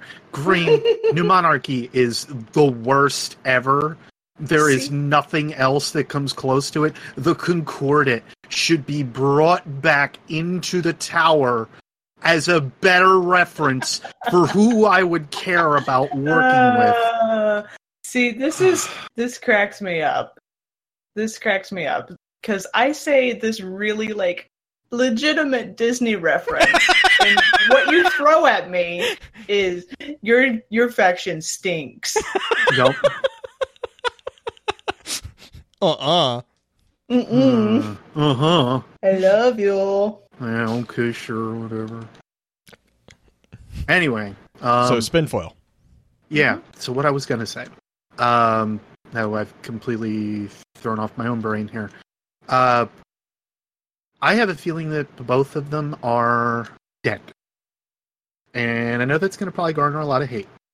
Um, I mean, that like I said, I, said, think I can see the argument. Yeah, I, I mean, from a gameplay standpoint, if I'm looking at it from somebody that's trying to to craft out different stories or do different things, uh, then per that point, I'm looking to get rid of characters and Mhm. kind of quiet out some of the others and move on to some others that may be like a little bit more uh, intimidating than I may would have actually had before. Uh, but I do find uh, reason to believe that they are more dead than they are alive. Uh, I understand the reasonings behind them being alive with things like uh, throne worlds and such like that that would possibly exist, but we are unsure if uh, both this worm god and Nokris would have had them since they don't seem like they follow the uh, the same tactics, goals, etc. Uh, they seem to kind of do their own thing or fit into their own right. Uh, additionally, Nokris followed some different standpoints than what we had with Oryx and the rest of the brutes. Uh, and I'll I'll get there in a second on why I think that the brute that uh, Nokris has is not his own. Uh, but overall, it really does feel like the concepts that Nokris and uh, Xol were working with were completely different uh, than what we had had or what we've dealt with from Hive previously. Uh, they they were working with resurrection more than they were uh, dealing with the ideas of uh, of who can actually work with or uh, stay alive the longest.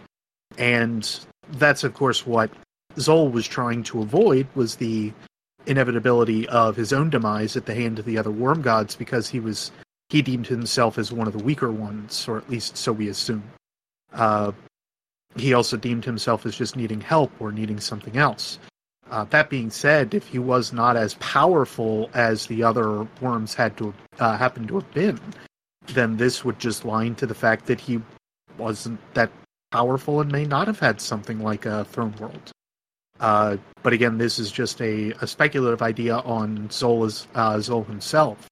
Nokris, on the other hand, is dealing with powers that he had to study through books and other arcana that were otherwise collected by uh, different means, be it from different civilizations that were otherwise uh, conquered by uh, Oryx or something else. But uh, along came a spider, if you will, and basically said, "This is how things should go."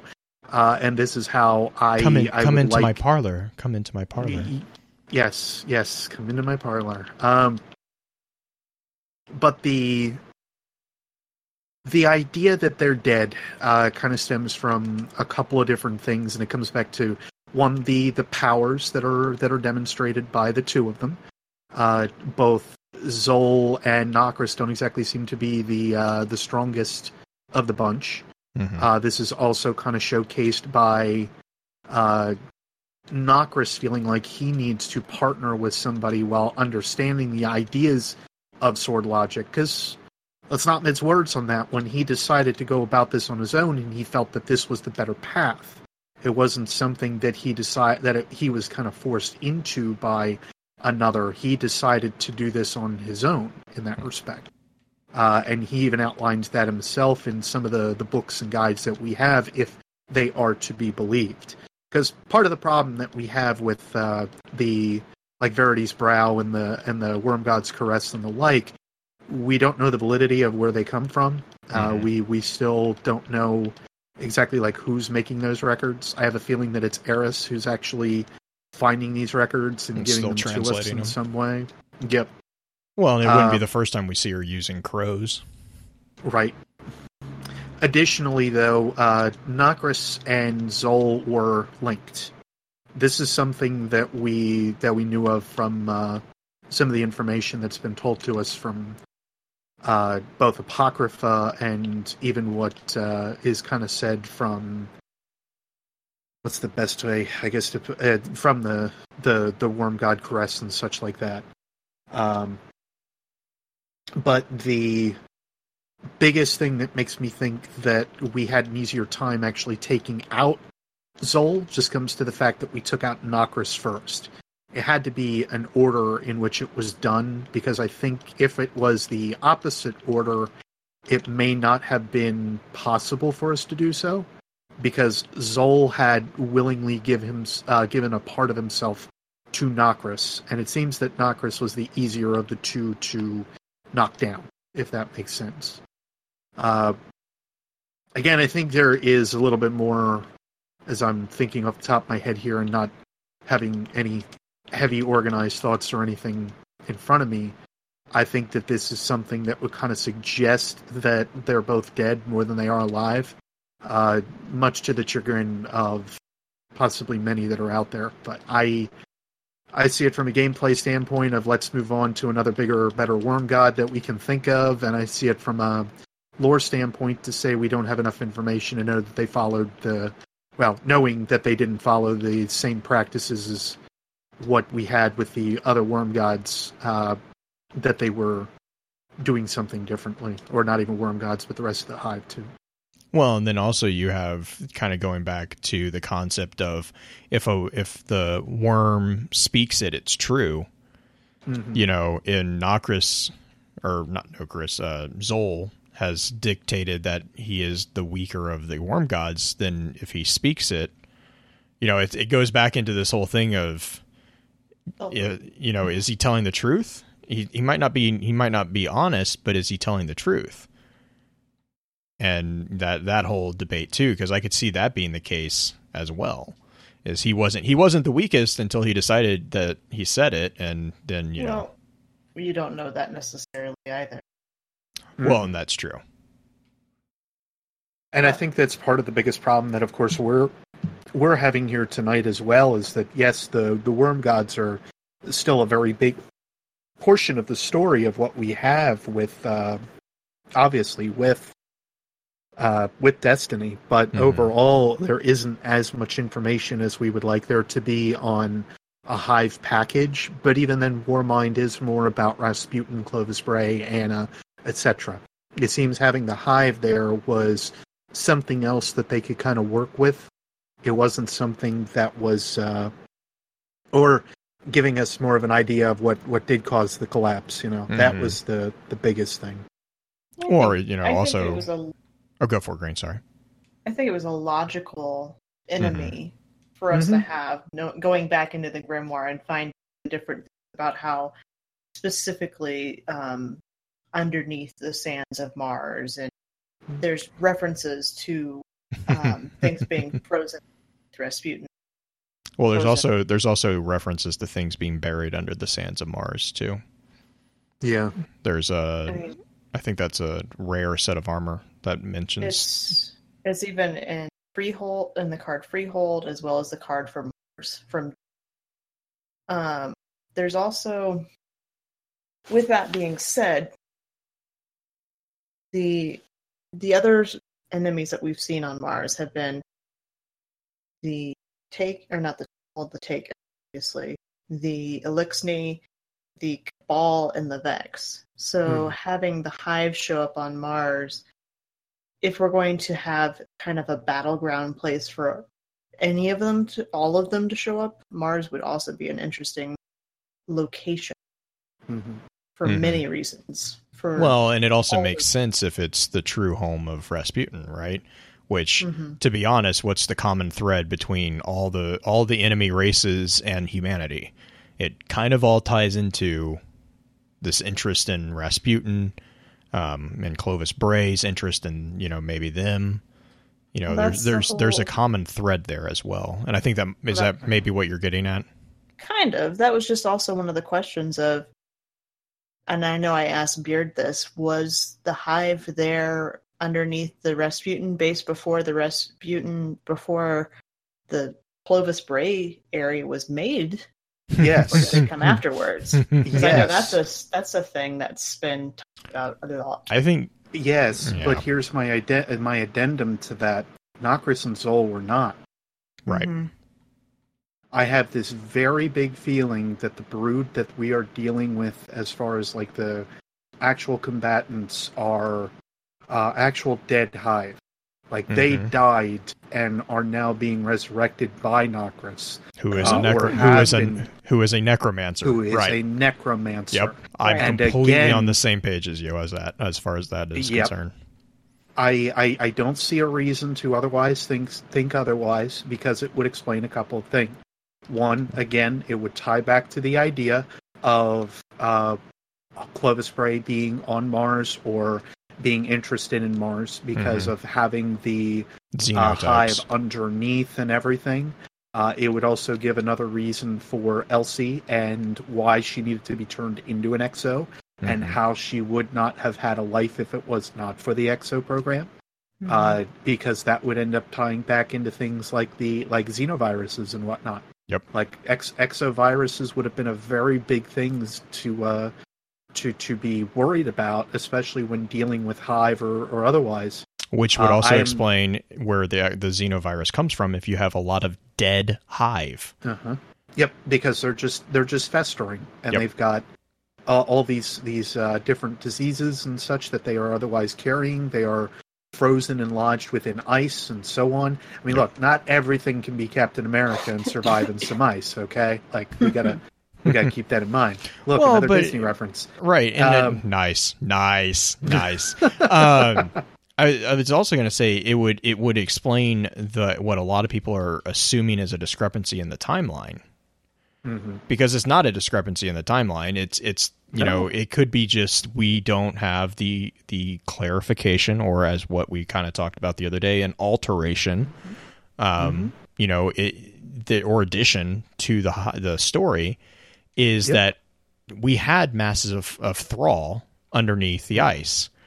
And Yep. then Clovis Bray kind of comes and he's like, "Oh look," or well, not necessarily under the ice, but there there was a, a I mean, hell, Mars could be a burial ground for a hive, for all we know. Yeah, It's- yeah. They, they well, and this could be it could be bit- the reason why they're pissed at us is because we disturbed. You know, it's the it's the sacred burial ground of the hive, or you know, it's, I mean, there's so many different Well- directions you can go with that.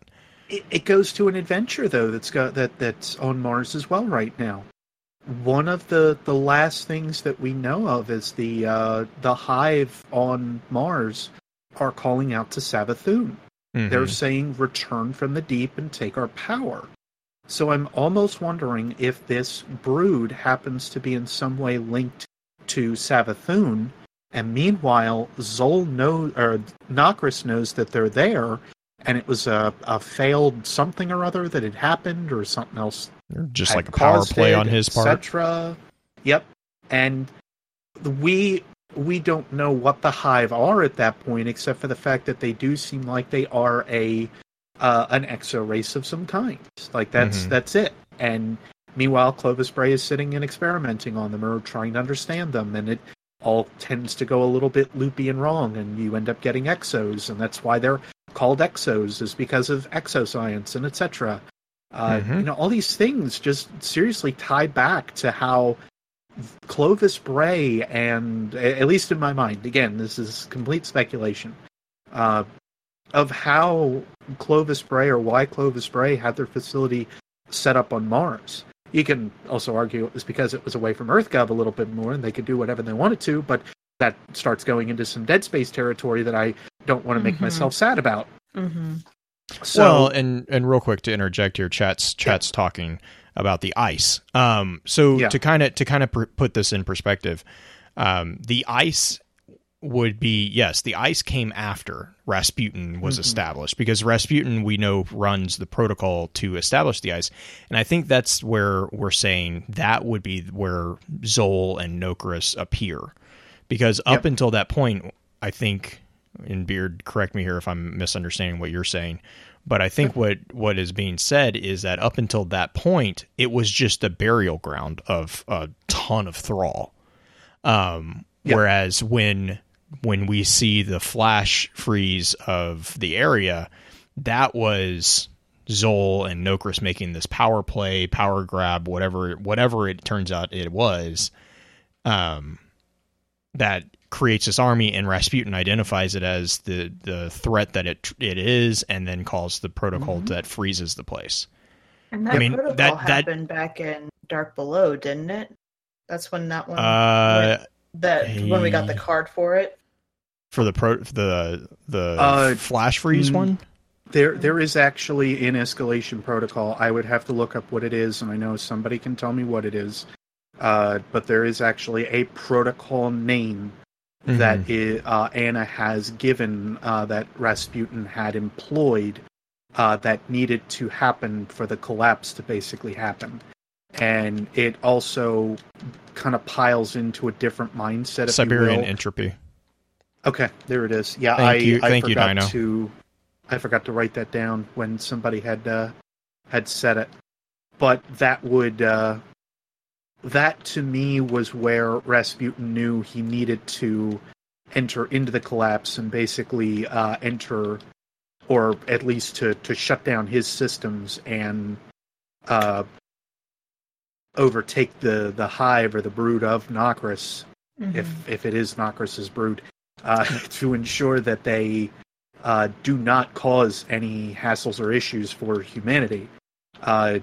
Now, granted, again, there are still some pieces that need to be talked about in terms of uh, the Warmind fragments and this, that, the other thing, but the base idea, at least to me and how it reads, uh, would suggest that uh, Nokris and Xol did cause the collapse, but they had to be frozen uh, before they could be taken, uh, before their plans could really be put into full fruition. And Uh, honestly, oh sorry, Mm. No, go ahead. I was gonna say, and honestly, that also explains how Rasputin is able to nicely tie up Xol so that we can pop him in the the chin. If he's Yes. been if he's been spending this entire time researching this one worm god, there you go. There's an explanation on why he can neuter him so fast. He's Right. not only been ser- ser- researching this worm god, but the Clovis Bray facility has tanks of the. We were talk- joking about spice earlier. Mhm. Tanks of that stuff. Oh, Right. yeah, Like yeah, but I mean that's what I mean is calls, But that's what I mean is calling. like it's not the first time that we've seen Rasputin fragment himself. You know, No. and Right. and that would be again you know to kind of dive into a little bit of halo trivia there it wouldn't be the first time bungie has played with the idea of an ai splicing itself apart to deal with multiple problems at the same time and it makes sense. Yeah cortana does it all the cortana did it all the time. It's one of the art i mean there, there's there's an argument that that's why she's able to uh do as much as she is, and you know, there's a reason why she's not going rampant as fast as she was supposed uh, supposedly supposed to. But I mean, it, at the end, at the end is what I'm saying is like just because Rasputin shut down all his core, like his his major functions, it doesn't mean that there wasn't a subroutine somewhere running research and collecting tanks of the stuff, and you know all this other mm-hmm. things that we're talking about, and it it just to me Or a submind. Well, yeah, not even or that. some like- but I mean, to me, it just makes everything kind of fit nicely together. You know, Well, and, and and to be honest, What, what else did Rasputin have under his command? Brains, constructs, things I have not seen since that day or since. Right? You know the Specifically there- submines. the Crucible Yep. logo on them. Um, Uh, well, I'm going to say that's still up in the air how that Yeah, how that is I still, I, getting there, if it that still is- bugs me, I but still I mean, want to I want to I still want to ask but, towards like Chris Barrett and be like, uh, are they supposed to or not? yeah, Because 'cause that it- would uh, that has a lot of emotions. Oh, it- it gosh. does. yeah.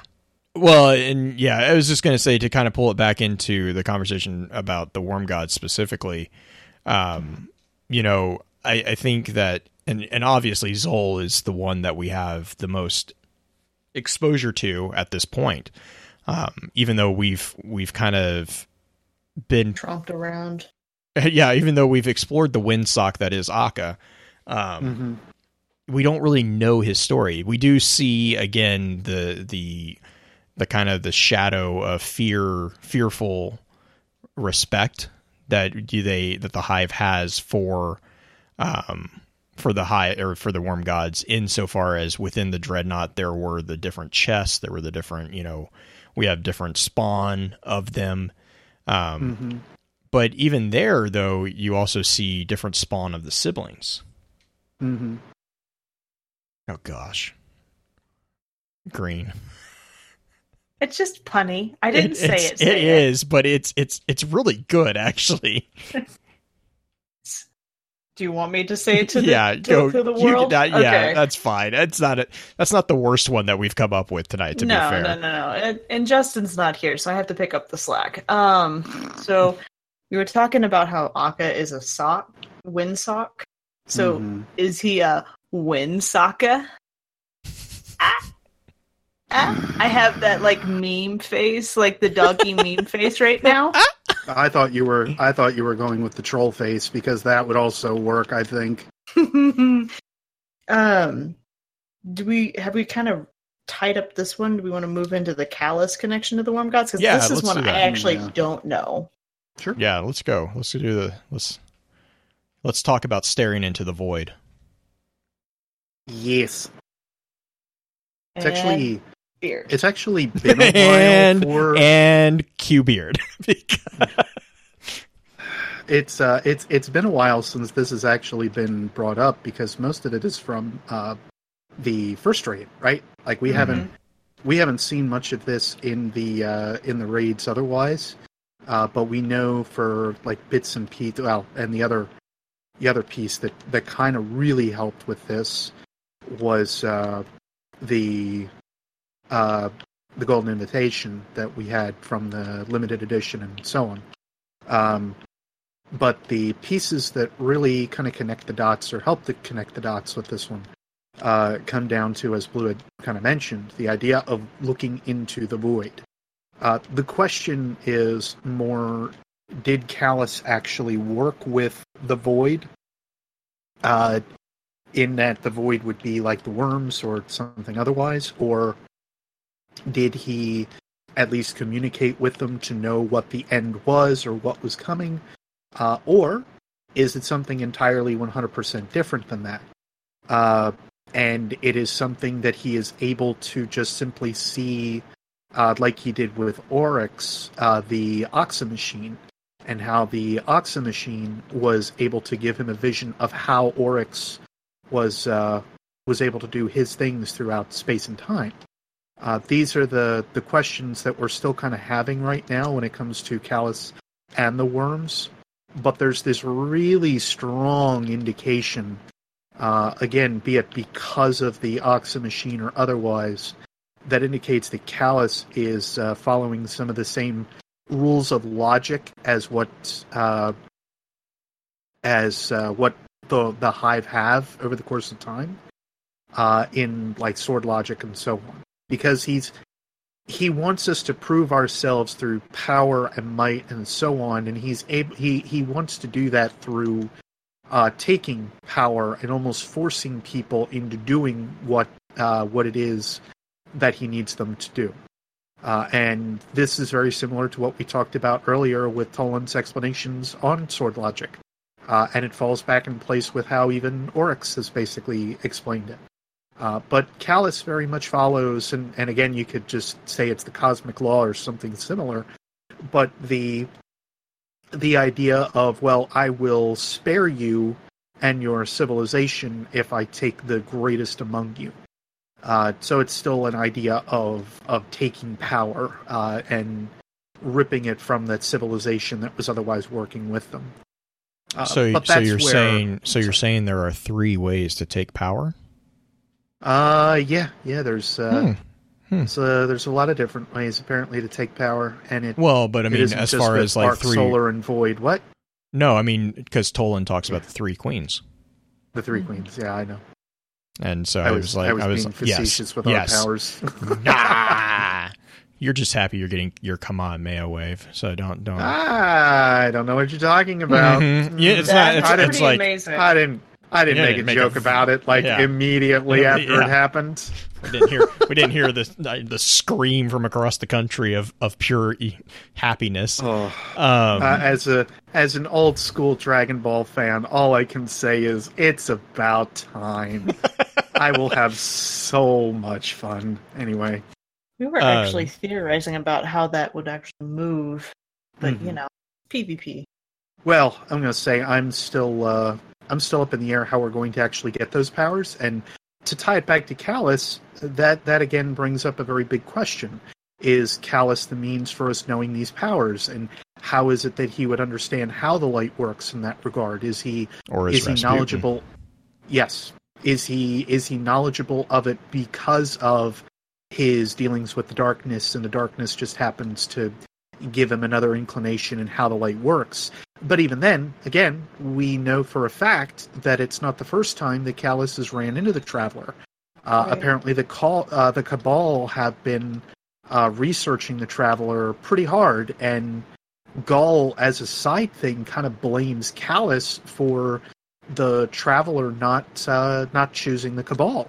Mm-hmm. It was uh, that that was kind of a, a forceful or a, a larger forceful reason for why Ghaul ended up doing what he, do, he did to Calus, and then his ultimate goal of trying to take the, the light instead of uh, offer, uh, being it off, having it offered to well, the species and, of the Cabal. And the other thing too is it shows um, that it shows that the light is not as magical as people have always assumed it is. Because yep. remember what Ghaul is doing on Io he's manufacturing light. He's yeah. he's right. he's harvesting it and he's storing it. Like I mean, it's it, to me that's like it's it's kind of putting into an empirical sense something that up until now we really haven't seen able to be manipulated like that. Which also right. kind of goes through my throwaway comment about maybe Rasputin is the source of our new subclasses. Um, because if if Ghaul can figure out how to manipulate light, a Warmind probably can do it, that as well. Exactly. And the idea that Calus is a needed entity is basically thrown out the door simply Which will because we have yes, because realistically I have not seen that Calus has knowledge outside of just being a big blowhard. Uh, there is nothing that suggests to me that he actually has some powers, except for maybe he himself has ascended to a higher plane it's great for you. Just just stay there and stop bothering me. All right. anyway, bias on Calus is, is definitely showing.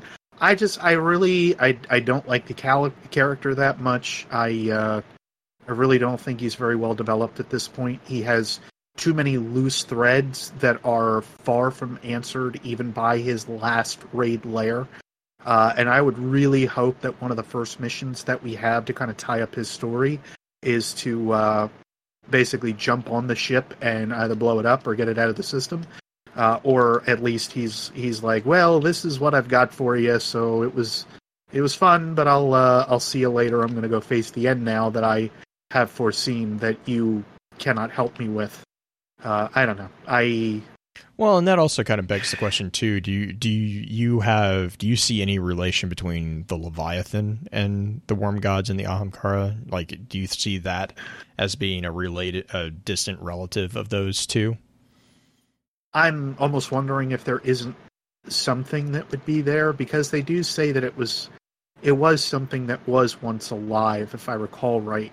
Mhm. Uh, and because of that, that would kind of suggest or say that it may have been an offshoot or derivative thereof of an Ahamkara, worm god, something else.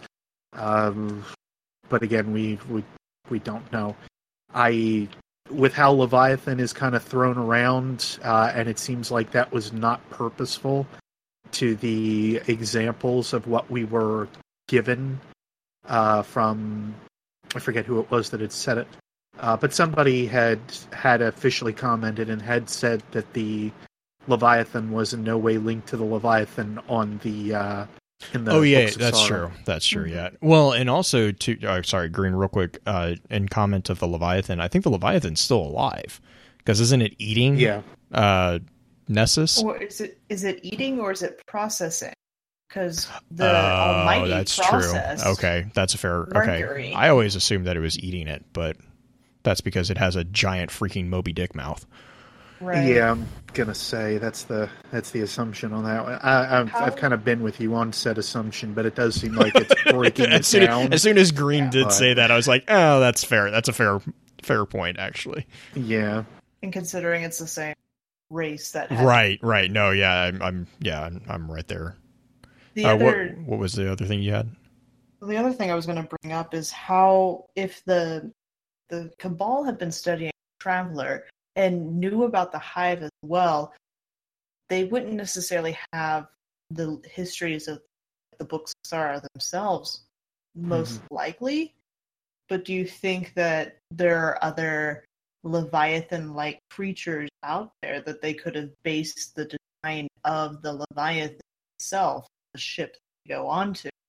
Well, but based it upon because Calus wanted a grand no, but I mean, type of also, I thought I I always assumed that it was um a throwback to the the land sharks that were on what what I always forget the name of their planet. Because there was the Mm, there's the text- it starts with a T.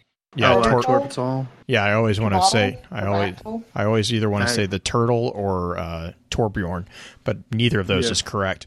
Um, just- I, As I know I know myself well enough to not do that.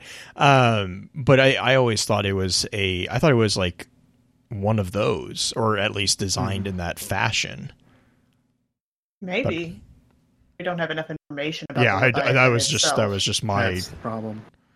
and that's I think that was mostly based off. I think it was a uh, in the Cabal booklet. There's a sketch of one of the the, the worm things that's laying right outside of a city, and it looks Yeah. just like the Leviathan. Yep. Well, what do we think about our revisions and our updates about the Word of God? Good feeling. Still just not I, enough information. I, I- I think that's where it kind of gets left. Yeah, we don't we don't have enough to really like fully comment on much new. Which, in that respect, obviously there's a lot of speculation that we're having. Uh, but in that regard, again, there is a lot of stuff that just needs to be further explained. Uh, and that's why I think that episodes like these are, are still nice to have, uh, only because at this point we're at least able to say, well, this is our speculation piece on what is actually happening uh, Mhm. versus us, you know, yeah, we don't have a lot of knowledge so far on like what has been happening. But, but- talking through it has been nice because you can Yeah. start tying threads together. Right. And and even then, even if it isn't uh you know, vastly in relation to the worm gods or entirely related to the worm gods. Still tying back things like not uh, new recent t- uh, topics like Nokris and so on are very topical and important to to that discussion, especially when you know Xol himself is a obvious worm god, and we finally seen one of them or a form of them. Then we've we've got something to finally go by here. Well, and I know that we actually have a dispatch too. hmm We have a submission, an audio submission from uh, basically Salt, who has been chatting with me pretty consistently, wanting to get into the voice acting because he's a fan of ours and of Infested Potato as well. So he made a submission as for this episode. Hmm. It is just FYI for those of you listening with headphones, it is a little little intense. is a nice way to put it. So just fair warning. Dispatches received from the wilds. So this is the dispatch that we got from basically Salt. Dispatches from Yes, Guardian. It is. You,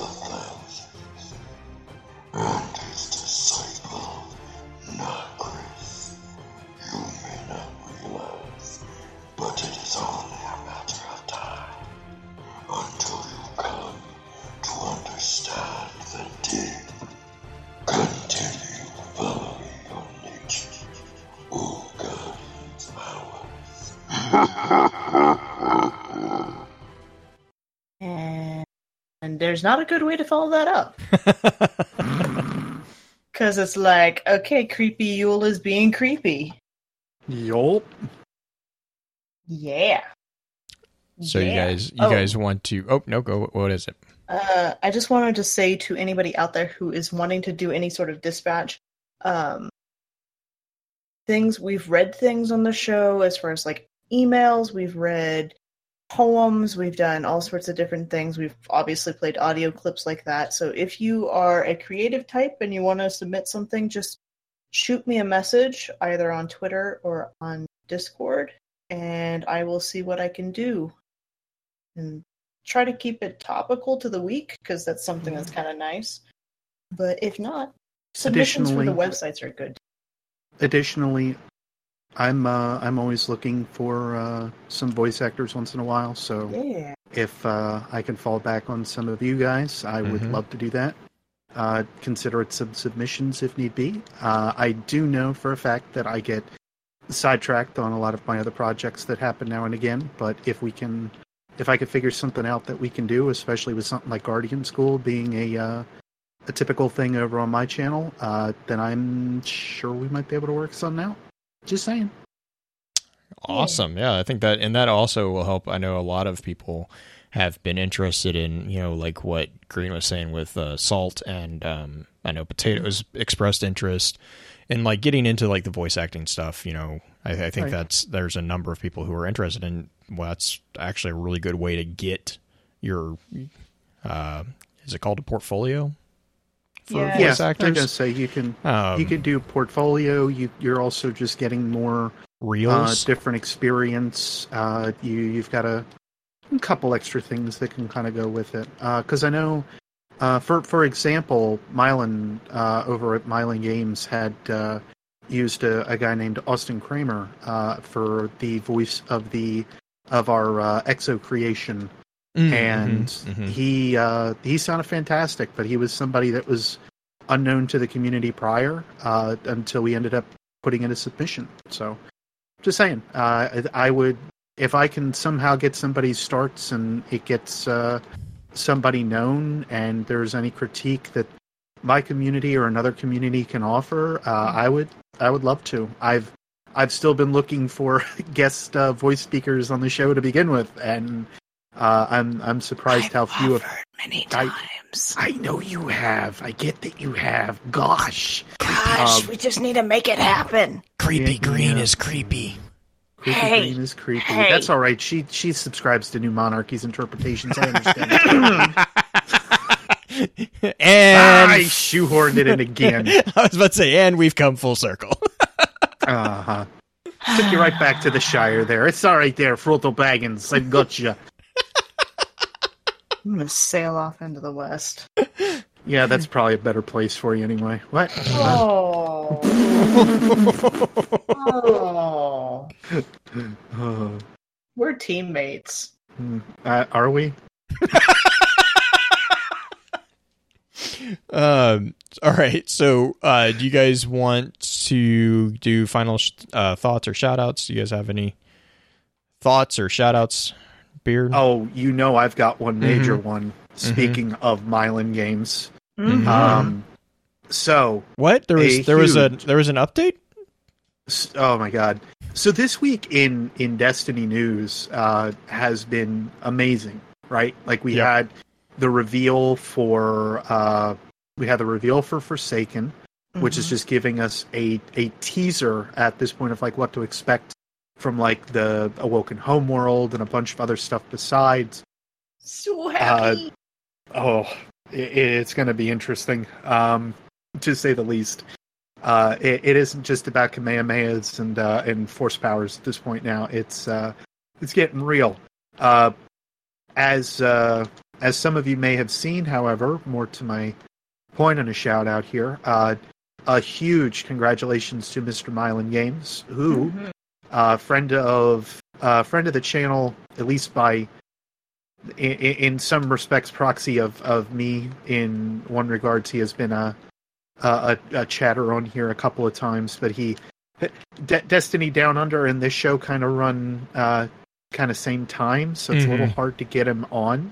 Yeah. Um, but that being said, uh, he, without further ado, was asked to work for Bungie, uh, and he is. He is actually going to be uh, contracted to work for them. Uh, we are uh, unsure of the capacity just yet that he is working on. Uh, as people in lore tend to do, though, however, there's been plenty of speculation behind uh, what he has been doing or what he is doing. Uh, I've had my fair ideas and thoughts, of course, go through my head. Uh, but the ultimate goal, I think, is to to bring somebody on that has a, a level head about the lore and ideas and so on. Uh, I know there's been some some questions about like, well, why why Myelin and not Byf? And I'm like, y- you you can argue that and question that all day, but it is it is literally just to say that if Byf was offered the position, he chose not to take it. And as Mhm. most things go in terms of uh, you know thought processes with people or what else is going on with uh, what they would like in life. Uh, we are all different in that respect, and Matt chose to act on it, and I wish him the best of luck. And it's nice to know that we have somebody representing basically where we're we're at from our community as a content creator who's going to be up there just like Holtzman. Holtzman's doing working for Bungie and Yep. doing kind of the same thing that Matt Myelin was mo- working remotely and different things. Granted, neither of us like none of us know exactly the nature of what they're doing, but We- We- We assume Yes. that Matt is, of course, working on something with the the lore, related. but we, of course, we don't necessarily know for sure. right. Um, And I would I would assume bringing somebody on like Holtzman to take care of your Crucible and PvP, etc., who has been doing it for how long, and then Mhm. bringing on Matt for lore would make a lot of sense, at least. So Mhm. just to just to carry that on a little bit. spin foils for that. Yeah, you know, it's like I'm it's like I'm spin foiling about spin foil for the next spin foil chat about Matt and his spin foil job. You know, it's, it's what I'm just spin foiling at this point. Don't even mind me. so green. Yeah, no worries. Uh, my shout out is actually more of a PSA, I guess. It's Uh-oh. the it's not like a it's not like the after school PSAs. Those were boring. This one is more of we Yeah, but don't forget a, your sandwiches. we did a thing on Tuesday, Wednesday, I don't remember. When We recorded- Tu- yeah, Tuesday. Tuesday. Tuesday. Tuesday, yes. We did a recording called Let's Chat, and it's not uh, going to be up on podcasts that I know of, right? Blue. No, no. It's like yeah, I think it, Um, I think it came out to be like four and a half hours.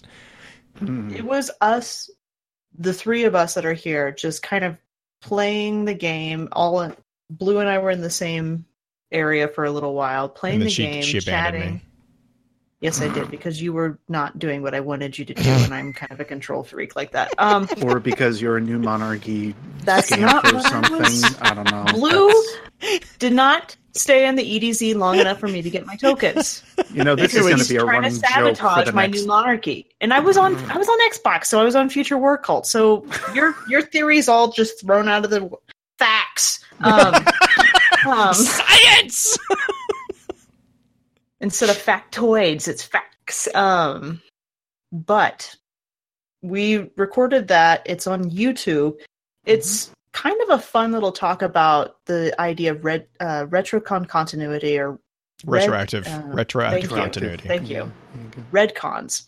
Mhm. And it's a really good discussion about the nature of them in general, as well as talking about the major ones that have come up, quote unquote, come up in Destiny over the last couple of years. So if you would like to see that, it's over on our YouTube channel.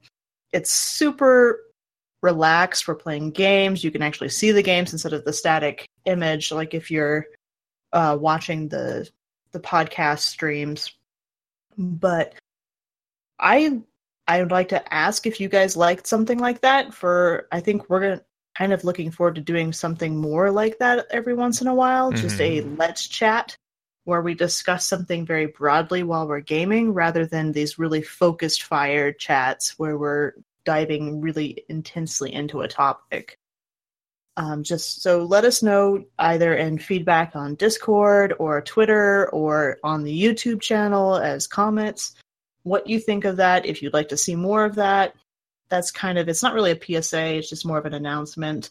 Second announcement we won our first round. For those of you keeping track of our PvP tournament, we played right before the show tonight and won our first round, so we're moving to round two.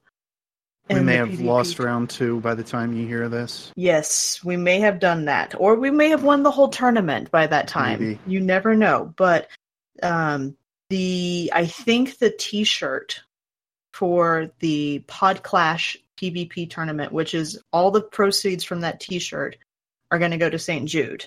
Mhm. So I believe the T-shirt's going to remain up for a while after the tournament, and I'm Mhm. going to have Blue put it in show notes. It's a really cool looking. Excuse me. Oh my goodness, it's a really cool looking T-shirt that I believe Hatchy Dave put Yes. together Hatchy Dave did. Yeah. And it's super amazing looking. If you would like to support the Podclash slash St. Jude, you can purchase a T-shirt, or you can also just straight up donate. There'll be like a donate thing if you've already missed it. Hello, future people. Um, if you already missed the tournament, there. I don't know how long that uh, thing will be open, but we are in the month of giving for Guardian Con slash Mhm. St. Jude's fundraiser. So whether you're giving to this tournament or you're giving to the Guardian Con as a whole or somebody else's fundraiser for St. Jude, uh, the community did a really, really amazing, and I'm almost cursed right there, a really amazing job raising money for St. Jude, which is actually a really good charity that actually uses the money the way that they say they're going to use it. It's Yeah. not going to CEOs, it's not lining people's pockets, it's literally keeping that hospital running. I can uh, attest to it, as I've said a few times, because, like I said, I've uh, they've helped my family a lot. Uh, so anything that you guys can give to them, you're you can consider it a personal favor for me as well. Yeah, so if you can give to any of those things, it would be amazing. This is a charity that I am 100% behind, and there's a few that I'm like, uh, I'm not sure where this money's going, but this one I've donated to multiple times. If you could help in any way, shape, or form, whether you are just there supporting the streams that are doing it, or you're actually able to financially give something, that's amazing. Or even just spreading the word. Yep. I was going to say It's even even helpful. spreading even just spreading the word because you never know your your sharing of information could lead someone to even finding out about it and that that person could be the person that helped you know i mean it, it's it's just yeah any little bit helps it doesn't have to be a monetary contribution at all Exactly. Not at all. That's for Um, me. And yeah, I was going to say we have gotten a really actually pretty good response so far from the Let's Chat. Um, a tip for anyone who is still still listening to us: if you go over to that YouTube video, I have actually bookmarked the starting point of the actual conversation inside that video because, like I said, it, it was it was us playing uh, Destiny, so obviously it was not like a, uh podcast where we have a hard stop or you know a, an easy beginning. Um, and so a lot of the gameplay is still on there. Uh, I, I actually offered to trim it down to or try to trim it down to just the the conversation and I got a pretty resounding don't touch it um from a number of people. So I was like well that's easy. I mean it's easy for me. I was trying to you know I was like I can try to cut it down because it's like four and a half hours. I don't want to make you guys feel like you have to watch it all. But I I was told quite quite repeatedly and quite vehemently not to touch it. Um so it's it's That up there. said, yeah go for it I what will. I will probably end up having a edited version of it. right yeah and i was gonna i that was gonna say so- yeah i was gonna say um beard is going to be probably taking bits and pieces of it uh if you guys want to look for that as well um but yeah it was a ton of fun we've gotten a great response from it um and i think i think it's just it's it's a nice way for us to kind of get out get out from Press. behind get get out from behind the uh the the mics and kind of get a The little bit more yeah get a little bit just more of a conversation going. It's it's easier for that to happen. But um so yes definitely look forward to doing more of those. Um, other than that, uh, if you are heading to Guardian Con next month, we'll start probably having these more often in the shoutouts let us know either over on Twitter or in our Discord server, um, so that we can be sure to try to try to get everyone organized. We are Um, totally going to be there. yes, we uh, are going to be there. Beard has confirmed that he found out how to buy tickets, so Yes, he has an Mhm. air flight and he has a place to stay. Now, Mm-hmm. all we need to do is figure out how to get him to the airport on time. Yes. there's a pirate boat taxi. Yes, Re- really? there's a Can water I- Yeah, taxi. That There's is a water taxi. ship. Yeah. we we I, might uh, have we might have offered it as a as a way to get Justin to come. Oh, I thought you were going to say because there's like water snakes and everything in the. well, there's and, there's um, that too, but you know, I mean, that would that would uh, that would make anybody want to go to Florida, right? Uh, you're right. That's, uh, yeah, alligators Yeah. and Totally. pirate taxis. Yeah. so, but we'll uh, we're gonna probably stay around for a bit of an after show as always, and um, so we'll just run through a pretty basic outro, and we'll see you guys next week. With that, we'll begin to wrap the chat up. Thank you again to those over on Twitch for coming to spend your evening with us. If you'd like to join us for the live streaming of the episodes, please be sure to give us a follow over on twitch.tv slash focusfirechat. Links to our episode archives can be found at www.focusfirechat.com. Please be sure to email us at focusfirechat at gmail.com with any comments or questions for our team concerning the podcast, and let us know how we're doing by giving us some feedback and a rating over on iTunes as well. Also, be sure to check out all of our amazing partner podcasts within the Guardian Radio Network over on theguardiansofdestiny.com. So until next time, focus your fire and may your light shine bright.